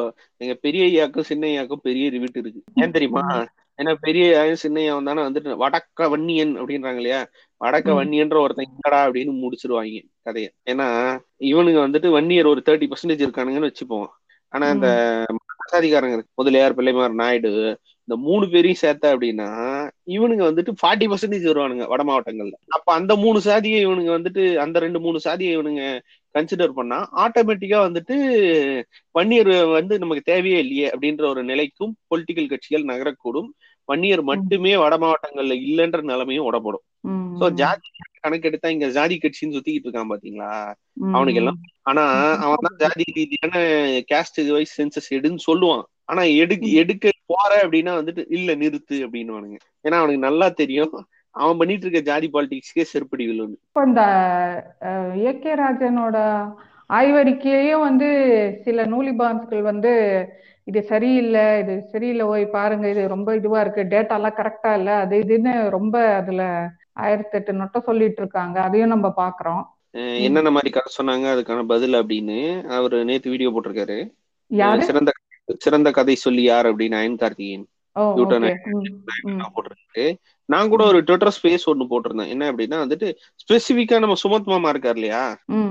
சுமந்த் மாமாவோட கேள்வியை மட்டுமே அட்ரஸ் பண்ணி இருபது கேள்வி கேட்டிருந்தாரு. அந்த இருபது கேள்வியை மட்டுமே அட்ரஸ் பண்ணி பேசியிருந்தேன். சுமந்த் மாமா உருட்டுற உருட்டுக்கெல்லாம் என்ன டேட்டா ஏது டேட்டான்னு தெளிவா சொல்லி பதில் சொல்லியாச்சு. அந்த ஆள். என்னன்னா அனாமலிஸ் வந்துட்டு எங்களுக்கு சொல்ல அப்படின்றான். அனாமலி டேட்டாவை எடுக்கலன்னு. டேய் டேட்டா ஃபிட் ஆகலனா தாண்டா அதுக்கு பேர் அனாமலி. பைத்தியமேனா எங்க கேக்குது அந்த பைத்தியம். அதாவது அந்த பைத்தியம் ஏனோ தன்னைத்தானே டேட்டா சயின்டிஸ்ட் நினைச்சு வளர்கிட்டு இருக்கு. எல்லாத்தையும் வாய வைக்க வேண்டியது. டேய் டேட்டால எதுக்கு அனாமலிஸ் எடுக்கணும்? இப்போ ஒரு நூறு பேர் இருக்கான்னு வச்சுக்கேன் நூறு பேர்ல அஞ்சு பேர் வந்துட்டு அஞ்சு பர்சன்டேஜ் வந்துட்டு எப்பவுமே டிஃபெக்டா தான் இருக்கும். அது ஊர். உலகம் அறிஞ்ச ஆபரேஷன் ரிசர்ச் படிச்சிருந்தீங்கன்னா உங்களுக்கு அதான மேஜர் இது. ரிசர்ச் ஆர் ஈவன் எனி இதுல ஹைபாத்திசிஸ்ல எனி ரிசர்ச் பண்ணாலும் ஹைபாத்திசிஸ்ல threshold level point zero five அதாவது அஞ்சு. பர்சன்டேஜ் நீ புதுசா ஹண்ட்ரட் பர்சன்டேஜ் பண்ணாலும் அதுல அஞ்சு பர்சன்டேஜ் பொருள் டிஃபெக்ட் வர்றது நார்மல் அப்படின்றானுங்க இவனுங்க அந்த. அஞ்சு பர்சன்டேஜ் புடிச்சு தொங்கு தொங்கும் தொங்கிட்டு இருக்கான் சுமந்த் மாமா பைத்தியக்காரன். இது வந்து அப்போ சட்டப்படி இதுக்கு எந்த இதுவும் இல்ல பட் ஆனா அப்ரூவல் மட்டும்தான் நம்ம வாங்க வேண்டியது இருக்கு அப்படின்ற பாக்குறோம் தப்பு வை டேய். அந்த தப்பு சொல்றேன் அதை அதை பப்ளிஷ் பண்ணிருக்கதே கவர்மெண்ட் கவர்மெண்ட் கிட்ட இருக்கிற டேட்டாவே தப்புன்னு சொல்ற நீதான் க- நம்ம நிர்மலா நிமி மாமியோட எல்லா டேட்டாவையும் நம்ப சொல்ற. செருப்ப கழட்டி. அடிப்பேன் வெளியே போயிருக்கேன். ஜிடிபி டேட்டா கொடுத்தா நாம இல்ல நம்பணும் மூணு பர்சன்ட் இருக்கவங்களுக்கு பத்து பர்சன்ட்னு ஒரு கணக்கு போட்டாங்க இல்லையா? அது எந்த டேட்டால இருந்து உருவானதா? இல்ல இல்ல. இவனுங்க எப்படி உருட்டுறானுங்க பாருங்களேன். இவனுங்க வந்துட்டு ஜிடிபி டேட்டா சொன்னா நம்பணும். இவனுங்க இப்படி இந்தந்த டேட்டா சொன்னா நாங்க நம்பணும். கவர்மெண்ட் ரிலீஸ் பண்ணிருக்குன்னு தமிழ்நாடு கவர்மெண்ட் தன்னோட கைவசம் இருக்கிற டேட்டாவை வச்சு தன்னோட கைவசம் இருக்கிற எல்லாத்தையும் வச்சு ஒரு ஒயிட் பேப்பரையோ அல்லது ஒரு ஏகே ராஜன் கமிட்டி மாதிரி ஒரு ரிப்போர்ட்டையோ போட்டா இந்த டேட்டாவை நம்ப முடியாது. டேய் சத்தியம் சத்தியம் பண்ணி சொல்லு பைத்தியம் தானே நீ? இவங்களுக்கு உடனே இவங்களுக்கு சொல்ல வேண்டிய டயலாக் தான் வந்துட்டு டிக்கில நல்லா குமாரு உள்ள போ. நெய்- நெய்ல அழகா ஒரு என்னது இது? நெய் பாயாசம் ஏதாவது ஒண்ணு பண்ணிட்டு கவுன் படுத்து தூங்கு. ஓ இத கொண்டு வரக்கூடாதுன்னா அவங்க அவங்களால எந்த அளவுக்கு முடியுமோ அந்த உருட்டெல்லாம் உருட்டிட்டு தான் இருப்பாங்க. இன்னும் பல உருட்டுகளும் வரலாம். எல்லாத்தையும் ஃபேஸ் பண்ணலாம் செய்யலாம் உருட்டுக்கள் பதவி உருட்டுக்கள் பலவிதம் அதில் ஒவ்வொன்றும் ஒரு விதம். இதுக்கான அப்ரூவலும் கூடிய சீக்கிரம் கிடைக்கும். அப்படி இல்லைன்னா நம்ம வழக்கம் போல தமிழ்நாடு அதை எதிர்த்து சண்டை செய்யும் அப்படின்றதும் நம்ம நம்புவோம். ஒண்ணும் இல்ல. கோச்சிங் இண்டஸ்ட்ரீஸ்ல எல்லாம் என்னென்ன நடக்குதுன்றத வந்துட்டு கோட்டா ஃபேக்டரி நெட்ஃபிளிக்ஸ்ல ஒரு சீரிஸ் ரிலீஸ் ஆயிருக்கு. சீசன் ஒன்னு ரிலீஸ் ஆயிருக்கு. சீசன் டூ ரெண்டு நாளைக்கு முன்னாடி தான் ரிலீஸ் ஆயிருக்கு. அந்த ரெண்டு சீசன்ல வெறும் பத்து எபிசோடு தான். ஒரு சீசனுக்கு அஞ்சு எபிசோடு தான். அதை பார்த்தாலே தெரியும் கோட்டால என்னென்ன உரு என்னென்ன ஃப்ராட் தனம் ஃபேக் தனம் எல்லாம் பண்றானுங்க. முதல்ல அதை போய் படிச்சுட்டு வாங்கடா தயவு செஞ்சு. அதை போய் பார்த்துட்டு வாங்கடா தயவு செஞ்சு. என்ட்ரன்ஸ் கோச்சிங் மயிறு மட்டன் டேய் வேர்ல்ட்ஸ் பெஸ்ட் ஹேஷ்டாக் பேன் நெட்ஃபிளிக்ஸ்னு போடுறோம். என்ன நீங்க? எங்களுக்கு எது எதிரா இருக்கோ உடனே பேன் அதாவது ட்விட்டரே எங்களுக்கு எதிரா இருந்தாலும் ஹேஷ்டாக் பேன் ட்விட்டர் ட்விட்டர்லயே போய் போடுவோம். யாரா நீங்கெல்லாம்? இல்ல இல்ல இதுல ட்விட்டர்ல இருந்து எங்க போறேன் கூக்கு போறேன் கூக்கு போறேன் இல்ல யோசிச்சு பாருங்களேன். என் கூவை பார்க்க வாருங்கள். என் கூவை விசிச்சுங்கள் அப்படின்னு எவனா சொன்னா தமிழ்ல எப்படி இருக்கும்? இட்ஸ் மை கூ ப்ரொஃபைல் எப்படி? It's my Koo profile come to Koo day can கூ இருக்குனுங்க பெரிய ஆமா இவனுங்களோட உலகமே இப்படிதான் இருக்கு. இவனுங்களை அடிக்கணும்னா என்ன தெரியுமா பண்ணணும்? இவனுங்கள்ட்ட போயிட்டு யூஎஸ்ல யூஎஸ் விசா இருக்குல்ல விசால. மட்டும் ரிசர்வேஷன் கோட்டா அப்ளிகபிள் பண்ண சொல்லுங்க ஓவர் நைட்ல கத்துருவானுங்க. இங்க ரிசர்வேஷன் வேணான்னு வேண்டியது. யூஎஸ் போயிட்டு I am black I am I got bullied by white supremacists அப்படின்னு உருட்ட- வேண்டியது. அங்க வந்துட்டு அஃபர்மேட்டிவ் ஆக்ஷன்ல எனக்கு வேலை கொடுங்கன்னு கேட்க வேண்டியது. எப்படி? இங்க ரிசர்வேஷனா கசக்குது. அங்க போயிட்டு அஃபர்மேட்டிவ் ஆக்ஷன்ல பேஸ் பண்ணி நான் பிளாக்னு வேலை வாங்கிட வேண்டியது. வேலை வாங்கிட்டு வந்துட்டு India is for reserved US is for deserved மொத்தம். அநியாயம். இது எல்லாத்துலயும் வந்து உருட்டிக்கிட்டு கிடக்க வேண்டியது. பைத்தியக்காரனுங்க பைத்தியக்காரனுங்க அஃபர்மேட்டிவ்னா என்னன்னு தெரியாது. தெரியாமலே வந்து கதறிட்டு இருப்பாங்க அதாவது வந்துட்டு எங்க நூலிபானுக்கு இப்படிதான் நடக்கணுமா? பிரதமர் பிரதமர் மோடி அவர்களே சொல்லுங்க. எங்க நூலிபானுக்கு இப்படிதான் நடக்கணுமா? எல்லாருக்கும் சேர்த்து ஒரு காமன் டெம்ப்ளேட்டா அடிச்சு விட்டு போயிட்டாங்க மீரா மித்து. ம், எல்லாருக்கும் காமன் டெம்ப்ளேட்டா அடிச்சு விட்டு போயிட்டாங்கல்ல இந்த டெம்ப்ளேட். செம டெம்ப்ளேட் பானா ஒரு நெய்? டப்பா ஒரு கிலோவா வாங்க முடியாம ரெண்டு அரை கிலோ வாங்குற எங்களுக்கு இப்படிதான் இருக்கணுமா பிரதமர் அவர்களே மாதிரி ஜாமீன் வேற கொடுத்துட்டாங்களாம் கேள்விப்பட்டேன். நேத்து என்ன பண்ணானுங்க நேத்து ஹைலைட்டா வந்துட்டு என்ன பண்ணானுங்கன்னா கிஷோர் கே சாமி ப்ரொஃபைல்ல இருந்து கிளப் ஹவுஸ்ல ஒரு ரூம் ஹோஸ்ட் பண்ணானுங்க. பேக் அப்படின்னு ரூம் கிஷோர் கே சாமி ஜெயில தானே இருக்கான். ஒருவேளை ஜெயில இருந்து வந்துட்டானோ அப்படின்னு போய் பாக்குறேன். கிஷோர் அண்ணா வரவில்லை. அடுத்த மாதம் பதினைந்தாம் தேதிக்குள் ரிலீஸ் ஆகி விடுவார். அவருடைய ரசிகர்களுக்காக ஒரு அப்டேட். அவங்க ஆள் இங்க இருக்கு. ப்ரொஃபைல் இங்க இருக்கு. ஆள் எங்கடா? மென்டல் ஆள் வந்தாலும் பேச மாட்டான். அந்த லெவலுக்கு வச்சு செஞ்சிருப்பாங்க இவனுங்க என்னவோ அவனுங்க தேச போராட்டத்துக்கு போன மாதிரி பில்டப் கொடுக்குறானுங்க. அதுல ஒரு பொண்ணு வந்துட்டு நான் கிஷோர் அண்ணா பாக்கணும் தான் வந்தேன். அண்ணாவோட பேச்சு எல்லாமே எனக்கு பிடிக்கும்.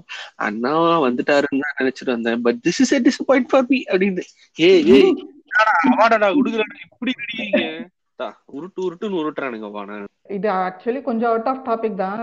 சொல்லுங்க சொல்லுங்க சொல்லுங்க. ஒரு கிளாரிபிகேஷன் மட்டும். என்னன்னா வந்து இந்த கடைசியா towards end of the session ஒரு விஷயம் அகைன் ஒரு பெட்ரோல் வந்து ஜிஎஸ்டி கொண்டு வருது. அந்த ஜிஎஸ்டி கவுன்சில் மீட்டிங் அதுல அதை வச்சு அண்ணாமலை பரப்பின வதந்திகளை பத்தி எல்லாம் நம்ம பேச வேணாம். அதெல்லாம் ரொம்ப கிரிஞ்சு அவங்களுக்கு தங்கிங்க பண்ற வழக்கமான கிரிஞ்சில லீடரும் ஜாயின் பண்ணிட்டாருன்னு எடுத்துக்கலாம். நான் கேக்குறது அவங்க வந்து ஜிஎஸ்டில வந்து கொண்டு வர்றதுக்கு முதல்ல திமுக வந்து எதிர்கட்சியா இருந்தப்போ சப்போர்ட் பண்ணதாவும் இப்ப எதிர்க்கிறாங்க அப்படின்னு ஒரு விஷயமும் அதே மாதிரி ஆனா அவங்க எதிர்க்கிறது உண்மைதான். அதாவது ஜிஎஸ்டிக்குள்ள இப்ப கொண்டு வந்தா ஸ்டேட் ரெவென்யூ இன்னும் பாதிக்கும் அப்படின்னு சொல்லிட்டு ஆனா பிடிஆர் ஒரு கண்டிஷன் வைக்கிறாரு. நீங்க செஸ்ஸ வந்து ஐ மீன் எடுத்துட்டீங்கன்னா நாங்க வந்து இத கன்சிடர் பண்றோம் அப்படின்ற மாதிரி சொல்லியிருக்காங்க ஜிஎஸ்டிக்குள்ள கொண்டு வரதுக்கு கொண்டு வாங்கன்னு அவர் இது சொல்றாரு ஆக்சுவலி ஒரு ரொம்ப ஒரு எளிமையா புரியுற மாதிரி எப்படி இத சொல்லலாம்? இது ஆக்சுவலி என்னது இது? செஸ்ன்றாங்க இதுன்றாங்க. அது என்ன அது செஸ் எடுத்துட்டா எப்படி அது ஜிஎஸ்டிக்குள்ள வர அளவுக்கு அது இலகுவாயிடுமா அது? அதாவது இதுல நம்ம கொஞ்சம் தெளிவா பார்த்துட்டோம் அப்படின்னா செஸ் அப்படின்னா என்ன இதுன்னா வந்துட்டு செஸ் வரி வாட் வரி அப்படின்னா வந்துட்டு ஜிஎஸ்டிக்கு முன்னாடி வந்துட்டு இருந்துச்சு. அந்த வாட் வரின்றது வந்துட்டு ஸ்டேட்டுக்கு போகும். அந்த வாட் வரி வந்துட்டு ஸ்டேட்டுக்கு தான் போகும். அதுல வந்துட்டு சில intra intra state inter state அப்படின்ற ஒரு இதெல்லாம் வந்துட்டு எல்லாமே வந்துட்டு ஸ்டேட் கவர்மெண்ட்டுக்கு தான் போகும். செஸ் டேக்ஸ் அப்படின்றது வந்துட்டு அதாவது டாக்ஸுக்கு மேலேயே ஒரு வரி போடுறது. புரியுதுங்களா? மேல ஒரு வரி போடுறது தான் வந்துட்டு செஸ் டேக்ஸ் அப்படின்னுவாங்க. இப்போ இந்தியால செஸ் டேக்ஸ் எப்படி இருக்கு அப்படின்னு பாத்தீங்கன்னா செஸ் டேக்ஸ் ஆன் பெட்ரோல் அப்படின்னு வச்சுக்கிட்டீங்க அப்படின்னு வச்சுக்கீங்களேன். அந்த பெட்ரோலுக்கு வந்துட்டு cess tax on petrol and diesel in India வந்துட்டு அக்ரி டேக்ஸ்னு ஒன்று ரீசெண்டா போட்டாங்க ரெண்டாயிரத்தி இருபத்தி ஒண்ணுல இது அக்ரி டேக்ஸ் அதாவது கிசான் டேக்ஸ் அப்படின்னாங்க அக்ரிகல்ச்சர் டேக்ஸ் அப்படின்னு. ஓகே என்ன பண்ணானுங்க அப்படின்னா agriculture infra development infrastructure development tax of petrol மேல இப்ப ரெண்டாயிரம் ரூபா இருக்கு. டீசல் மேல. நாலு ரூபா இருக்கு. இப்போ ஒரு பெட்ரோல் ஒரு பெட்ரோல் பிரைஸ்ல நீங்க பாத்தீங்க அப்படின்னா சென்ட்ரல் டாக்ஸ் வந்துட்டு இன்னைக்கு வந்துட்டு ஒரு லிட்டர் பெட்ரோல் மேல நமக்கு வந்து முப்பத்தி ரெண்டு ரூபா தொண்ணூறு பைசா சென்ட்ரல் டாக்ஸ் மட்டும் இருக்கு. அதாவது தெட் நான் எண்பத்தாறு ரூபா லிட்டர் இருக்குன்னு வச்சுக்கீங்களேன் பெட்ரோல். எண்பத்தாறு ரூபா இருக்கும்போது முப்பத்தி ரெண்டு ரூபா தொண்ணூறு பைசா வந்துட்டு சென்ட்ரல் டாக்ஸ் டீசலோட டாக்ஸ்ல நாற்பத்தி ஒரு புள்ளி ஆறு பர்சன்டேஜ் வந்துட்டு டீசல் டீசலுக்கு வந்துட்டு ஸ்ட்ரெயிட்டா சென்ட்ரலுக்கு போகுது இதுல. நாலு ரூபா ரெண்டு ரூபா டாக்ஸ் எல்லாமே. ஸ்டேட்ல இந்த நாலு ரூபா டாக்ஸ் எல்லாமே வந்துட்டு சென்ட்ரலுக்கு போகுது சென்ட்ரல் வந்துட்டு அன்டிவிடென்ட் டிவிடெண்ட் அப்படின்னுவாங்க அன்டிவிடெண்ட் ம். அப்படின்னா இப்போ central tax central tax state tax நம்ம பிரிச்சுக்கிட்டோம் இல்ல அன்டிவிடெண்ட் அப்படின்னா நம்ம நம்ம தமிழ்நாட்டு இப்போ சென்ட்ரல் வந்துட்டு வசூலிக்கிற டாக்ஸ்ல பாதியை வந்துட்டு ஸ்டேட்டுக்கு கொடுக்கணும். இதுல அது கொடுத்தா டிவைடட் அதாவது நீ நானும் பிரிச்சுக்கிறோம். ஸ்டேட்டும் சென்ட்ரலும் அப்பா நான் இவ்வளவு வாங்கினேன். உனக்கு இவ்வளவு எனக்கு இவ்வளவு அப்படின்னு பிரிச்சுக்கிறோம் அப்படின்னா ஸ்டேட் சென்ட்ரல் பிரிச்சுக்கிறோம். இந்த செஸ் எல்லாமே அன்டிவைடட் டாக்ஸ் ம் டாக்ஸ் அப்படின்றதுல செஸ் எல்லாமே என்ன வருது அப்படின்னா அன்டிவிடண்டா அவனுக்கே போகுது. நமக்கு அவன் பிரிச்சு தர மாட்டான் ஓகே ஓகே அவன் நமக்கு பிரிச்சு தரதா போகுதுதான் நமக்கு இந்த சிக்கலே வருது. ஏன்னா அவனுக்கு இருக்கிற ஒரு ஆப்ஷன் என்னன்னா அவன் திரும்ப திரும்ப பிரைஸ் இன்க்ரீஸ் பண்ணிட்டே போவான்.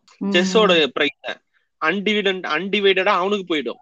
டிவைடட்ல. நமக்கு வராது. இந்த சிக்கல்னால தான் எல்லாருமே என்ன சொல்றோம் அப்படின்னா நீ செஸ் எடுத்துட்டு செஸ் எடுத்துட்ட அப்படின்னா ஜிஎஸ்டி குள்ள கொண்டு வந்துட்டு அப்படின்னா இப்ப இருபத்தெட்டு பர்சன்டேஜ் வருதுன்னு வச்சுக்கேன் அதுல. பதினாலு பர்சன்டேஜ் பதினாலு பர்சன்டேஜ் எனக்கு ஈஸியா வந்துரும் பிரிச்சு நம்ம- நம்ம ரெண்டு பேரும் பிரிச்சு வந்துட்டு எனக்கும் ரெவென்யூ. கிடைக்கும் உனக்கும் ரெவென்யூ கிடைக்கும் எனக்கு லாஸ் கிடையாது. உனக்கு சென்ட்ரல் கவர்மெண்ட்டுக்கு லாஸ் புரியுதா ஏன்னா அவன் ம், சென்ட்ரல். எக்ஸைஸ்ல வந்துட்டு செஸ்ல வந்துட்டு எக்ஸ்ட்ராவா வாங்கிட்டு இருக்கிறப்பனா அவனுக்கு கட் ஆகும். நீங்க ஜிஎஸ்டி கொண்டு வாங்க. இது? அப்படி. கொண்டு வந்துட்டாங்க அப்படின்னா முப்பது ரூபா முப்பத்தஞ்சு ரூபா லிட்டருக்கு குறையும். லிட்டருக்கு முப்பது ரூபா முப்பத்தஞ்சு ரூபா குறையும். ஆனா அது என்ன பண்ணணும்? ஜிஎஸ்டின்னு ஒருத்த கொண்டு வந்துட்டு அதுக்கு மேல எந்த டாக்ஸும் போடாம இருந்தா நாங்க ஏத்துக்கிறோம் அப்படின்னு தான் நம்மளோட பினான்ஸ் மினிஸ்டர் பிடிஆர் சொல்றாரு. ஓகே ஓகே அதாவது அவரோட ஆட்டம் புரியுதா? டேய் எனக்கு தெரியும் நீ ஜிஎஸ்டி போட்டு செஸ் போடுவ. நீ செஸ் எதுவுமே போடாம ஜிஎஸ்டில எனக்கு கரெக்டா பங்கு கொடுத்து ஜிஎஸ்டி மட்டும் ம். போதும்னு சொல்லி நான் ஜிஎஸ்டி அக்செப்ட் பண்ணிக்கிறேன்றாரு. எதிர்கட்சியா இருந்தப்போ அவங்களுக்கு அது தெரியலையா? இப்படிதான் இருப்பாங்களாம் பிரதமர். திருப்பி கதறாங்களே. எதிர்கட்சியா இருந்த போதும் இதைத்தான் சொன்னாங்க. செஸ் எடுத்துட்டு ஜிஎஸ்டிக்குள்ள கொண்டு வரணும்னா. அன்டிவிடென்ட் அன்டிவைடட் டாக்ஸ் இருக்கு இல்லையா? அன்டிவைடட் டிவைடடுக்குள்ள கொண்டு வான்றாரு. எல்லாத்துலயும் எனக்கு பங்கு கொடுன்றாங்க ஸ்டேட் எனக்கு. பங்கு கொடுக்காம என்ன ஏமாத்தாத எல்லாத்துலயும் எனக்கு பங்கு கொடுன்றாரு இவரு. போன டேர்ம்லயும் சொல்லுச்சு நீ எடுத்துட்டு வா எனக்கு பிரச்சனை இல்ல. ஆனா எல்லாத்துலயும் எனக்கு பங்கு கொடுன்னு ஸ்டேட் கேக்குறாங்க. போன இதுல அதாவது எதிர்க்கட்சியா இருந்தப்போ ஜிஎஸ்டிக்குள்ள கொண்டு வரணும்னு அவங்க சப்போர்ட் பண்ணாங்க. இப்போ எதிர்க்கிறாங்கன்றதெல்லாம் உண்மை இல்ல. அவங்களுக்கு இந்த டேர்ம்ஸ் அண்ட் கண்டிஷன்ஸ் இருந்துச்சு. ஆமா. அவங்களுக்கு எப்பவுமே அந்த டேர்ம்ஸ் அண்ட் கண்டிஷன்ஸ் இருந்துச்சு இருக்கு. அதை அவங்க புரிஞ்சுக்கலாம். அவ்வளவுதான். சரி அதை புரிஞ்சுக்கிற மைண்ட் செட் இருந்தா அவர் ஏன் பிஜேபில இருக்க போறாரு? ஆட்டு மூட்டை ஆட்டுக்குட்டி அண்ணாமல. அவருதான் இப்ப நீட்டுக்கு ஆதரவா பயங்கரமா குரல் கொடுத்துட்டு இருக்காரு. ஏழை மாணவர்களுக்கும் எட்டா கனியா இருந்த மருத்துவ கல்வி இப்ப கிடைக்கிறதே நீட்னாலதான் அவர் சொல்றாரு. உருட்டு உருட்டு உருட்டு. என்ன அந்த வந்து வித்தின் கோட்ஸ்ல அரிய வகை ஏழை வந்து சைலண்ட் போல இருக்கு. நம்ம புரிஞ்சுக்கணும். எஸ் அதுல அதிகமா பாதிக்கப்படுறது அவரோட ஜாதி அவரோட ஜாதியான கொங்கு வேளாள கவுண்டர் தான். போய் செத்துருங்கடா. நாங்க ஏன் சாவறோம்? நாங்க காட்டை வித்தாவது கல்லு குடிப்போம்ல. குடிச்சாலும் கவுண்ட கவுண்டம் தான்டா. ஏய் நான் யார் தெரியுமா? யார்? பெரிய கவுண்டர். ஆக்சுவலி இப்ப அந்த இதுவே மாத்த தேவை இருக்கு? அவங்களுக்கு காட்டை வித்தாலன்றதை விட பூசணிக்காவ கவுண்ட கவுண்டம் தான் சொல்லணும். பொண்ணு கிடைக்கலன்னு பூசணிக்காய் ஒப்ப- பூசணிக்காய் ஒத்தால ஓப்பனே தவிர வேற பொண்ணு கல்யாணம் பண்ண மாட்டேன்டா. கவுண்டன்டா கேரளா போய்? கல்யாணம் பண்றானுங்க ஓகே. கேரளாலையும் கவுண்டம் பொண்ணு அப்போ மத்த ஸ்டேட்ல ஜாதி மாறினா பிரச்சனை இல்ல. அதான் இங்க இங்க இல்லாம நான் போய் பக்கத்து ஸ்டேட்ல இருந்து கல்லு குடிச்சிட்டு வர மாதிரி தான் அதுக்கு தலையில ஒரு துண்டை போட்டு போய் இல்ல சந்திரமுகில நம்ம கவுண்டமணி நம்ம வடிவேல் சொல்றார்ல ஆ. அவன் வெளியூர்ல உள்ளூர் மேட்டர் தெரிஞ்சா கிழிச்சிடாது நாரிடும் ஆமா அதேதான். இப்போ ஒரு வழியா இந்த எபிசோடோட எண்டுக்கு வரப்போறோம். உம் இப்போ உங்களோட க்ளோசிங் ஸ்டேட்மெண்ட்ஸா இங்க என்ன சொல்ல விரும்புறீங்க சாமி? இந்த திட்டங்கள் எல்லாமே வந்துட்டு இப்ப நம்ம பேசின நீட் ஆகட்டும் ரிசர்வேஷன் திட்டங்கள் எல்லாமே சரியான அளவுல தான் வந்துட்டு செயல்படுத்தப்பட்டு கொண்டிருக்கிறது. ஒரே ஒரு திட்டம் மட்டும்தான் நமக்கு பிரச்சனையா இருக்கு. அந்த பத்து புள்ளி அஞ்சு சதவீத ரிசர்வேஷனு அதற்கு அதற்கு சப்போர்ட்டிங் டேட்டாவும் இல்ல அப்போசிங் டேட்டாவும் இப்ப நம்ம கிட்ட இல்ல. கவர்மெண்ட் கிட்டயும் இல்ல. அந்த டேட்டாவை ஜென்ரேட் பண்றதுக்காக தான் இந்த வருஷம் இந்த வருஷம் அந்த திட்டத்தையே அமுல்படுத்தி இருக்காங்க சோ அந்த டேட்டா வரட்டும். அந்த டேட்டா வந்ததுக்கு பிறகு கண்டிப்பாக ஒரு நல்ல முடிவாக எடுக்கப்பட்டு either it will be revised or either it will be reversed ரிவைஸ்டுக்கும் ரிவர்ஸ்டுக்கும் வித்தியாசம் இருக்கு. ரெண்டுத்துல ஏதாவது ஒண்ணு நடக்கும்னு நம்ம எதிர்பார்ப்போம். ரெண்டுத்துல எது நடந்தாலும் நல்லது. இன்னொன்னு கடைசி வரைக்கும் நம்ம சண்டை செய்ய தான் போறோம். யார் போனாலும் யார் வந்தாலும் தமிழகம் பாசிச பாசிச அரியோகி ஏழைகளை எதிர்த்து கண்டிப்பாக சண்டை செய்யும். செய்து கொண்டே இருப்போம். செய்து கொண்டே இருப்போம். இப்ப இந்த பெட்ரோல் இதெல்லாம் கூட ரொம்ப கிளியரா இருந்துச்சு. அதாவது ஈஸியா புரியுற மாதிரி எக்ஸ்பிளைன் பண்ணிட்டீங்க. நன்றி. இங்க என்னன்னா வந்து நிறைய பேர் எதுக்கு ப்ரோ ரிசர்வேஷன்றவங்க எல்லாம் வந்து நம்ம இதை திரும்ப திரும்ப வந்து இவங்களுக்கு இப்ப பெரியார் எப்படி ஒரு நிலையில இருந்திருப்பாருன்றது நமக்கு நல்லாவே புரியுது. அவர் சொல்லியிருக்காரு ஒரு இடத்துல நான் அவங்களோட தான் மாரடிக்கணும்னா உங்க கூடயே நான் மாறடிக்க வேண்டியதா இருக்குதே அப்படின்னு இங்க இருக்கிற அந்த சர் சூத்திரர்கள் எல்லாம் பார்த்து சொல்லியிருப்பாங்க. காங்கிரஸ்ல ஆல்ரெடியே வந்து அந்த வகுப்பு வரி இடஒதுக்கீடு இல்லாம அது வெளியே வந்து அதுக்கு எதிராக போராட்டம் எல்லாம் பண்ணியிருந்தப்போ இங்க இருக்கவங்களும் இப்போ இப்ப இருக்கிற ஆண்ட பரம்பரை கைஸ்லாம் அப்பவே வந்து வேற வேற வேஷத்துல இருந்து இந்த மாதிரி நிறைய தொந்தரவு கொடுத்துருக்காங்க. ஸோ அதுக்கு அவர் சொன்னது இது. அந்த மாதிரி இப்பவும் இருக்காங்கன்றாரு. இன்னும் கூட ரிசர்வேஷன் புரிஞ்சுக்காம அவங்க கிட்ட கார் இருக்கு பைக் இருக்கு. எதுக்கு அவங்களுக்கு ரிசர்வேஷன்னு கிறுக்குத்தனமா வளரிட்டு இருக்காங்க. இல்ல நான் அவங்களுக்கு எல்லாம் ஒரே ஒரு கேள்விதான் கேட்கணும்னு நினைக்கிறேன். ரொம்ப நாளா நான் இந்த கேள்வி கேட்கணும்னு நினைக்கிறேன். ஓகே அவன்கிட்ட கார் வந்துருச்சு. அவன்கிட்ட முதல் தலைமுறையில அவங்க அப்பா கார் வாங்கிட்டாரு. நைஸ் அவங்க அப்பா கவர்மெண்ட் வேலையில இருக்காரு. நைஸ் உன் தாத்தன் தாத்தனுக்கு தாத்தன் உங்க அப்பனுக்கு அப்பனு எல்லாம் வேலையில இருந்தான்ல. அவனுக்கு ரிசர்வேஷனை நான் நிறுத்த ரெடியா இருக்கேன். உனக்கு ஜெனரல் கோட்டால வர்றதை விட பத்து மார்க் எக்ஸ்ட்ரா வாங்குறேன். எக்ஸ்ட்ரா வைக்கிறேன். வந்து நீ ஜெயிச்சு உன் சீட்டை புடிச்சுக்க. அப்படின்னு சொன்னா என்ன பண்ணுவானுங்க? மீரா மித்து டெம்ப்ளேட் எடுத்துட்டு வருவாங்க. ஒரு ஒரு பாதிக்கப்பட்டவனுக்கு இப்படிதான் நடக்கணுமா? முதல்வர் அவர்களேன்னு இன்னைக்கு வந்து நம்ம எதிர்பாராத விதமா மீரா மித்துன் கண்டிப்பா மாறிட்டாங்க. அது எப்படியோ இம்போஸ்டரா நுழைஞ்சிட்டாங்க உள்ள. எஸ் பட் நல்லா இருக்கு.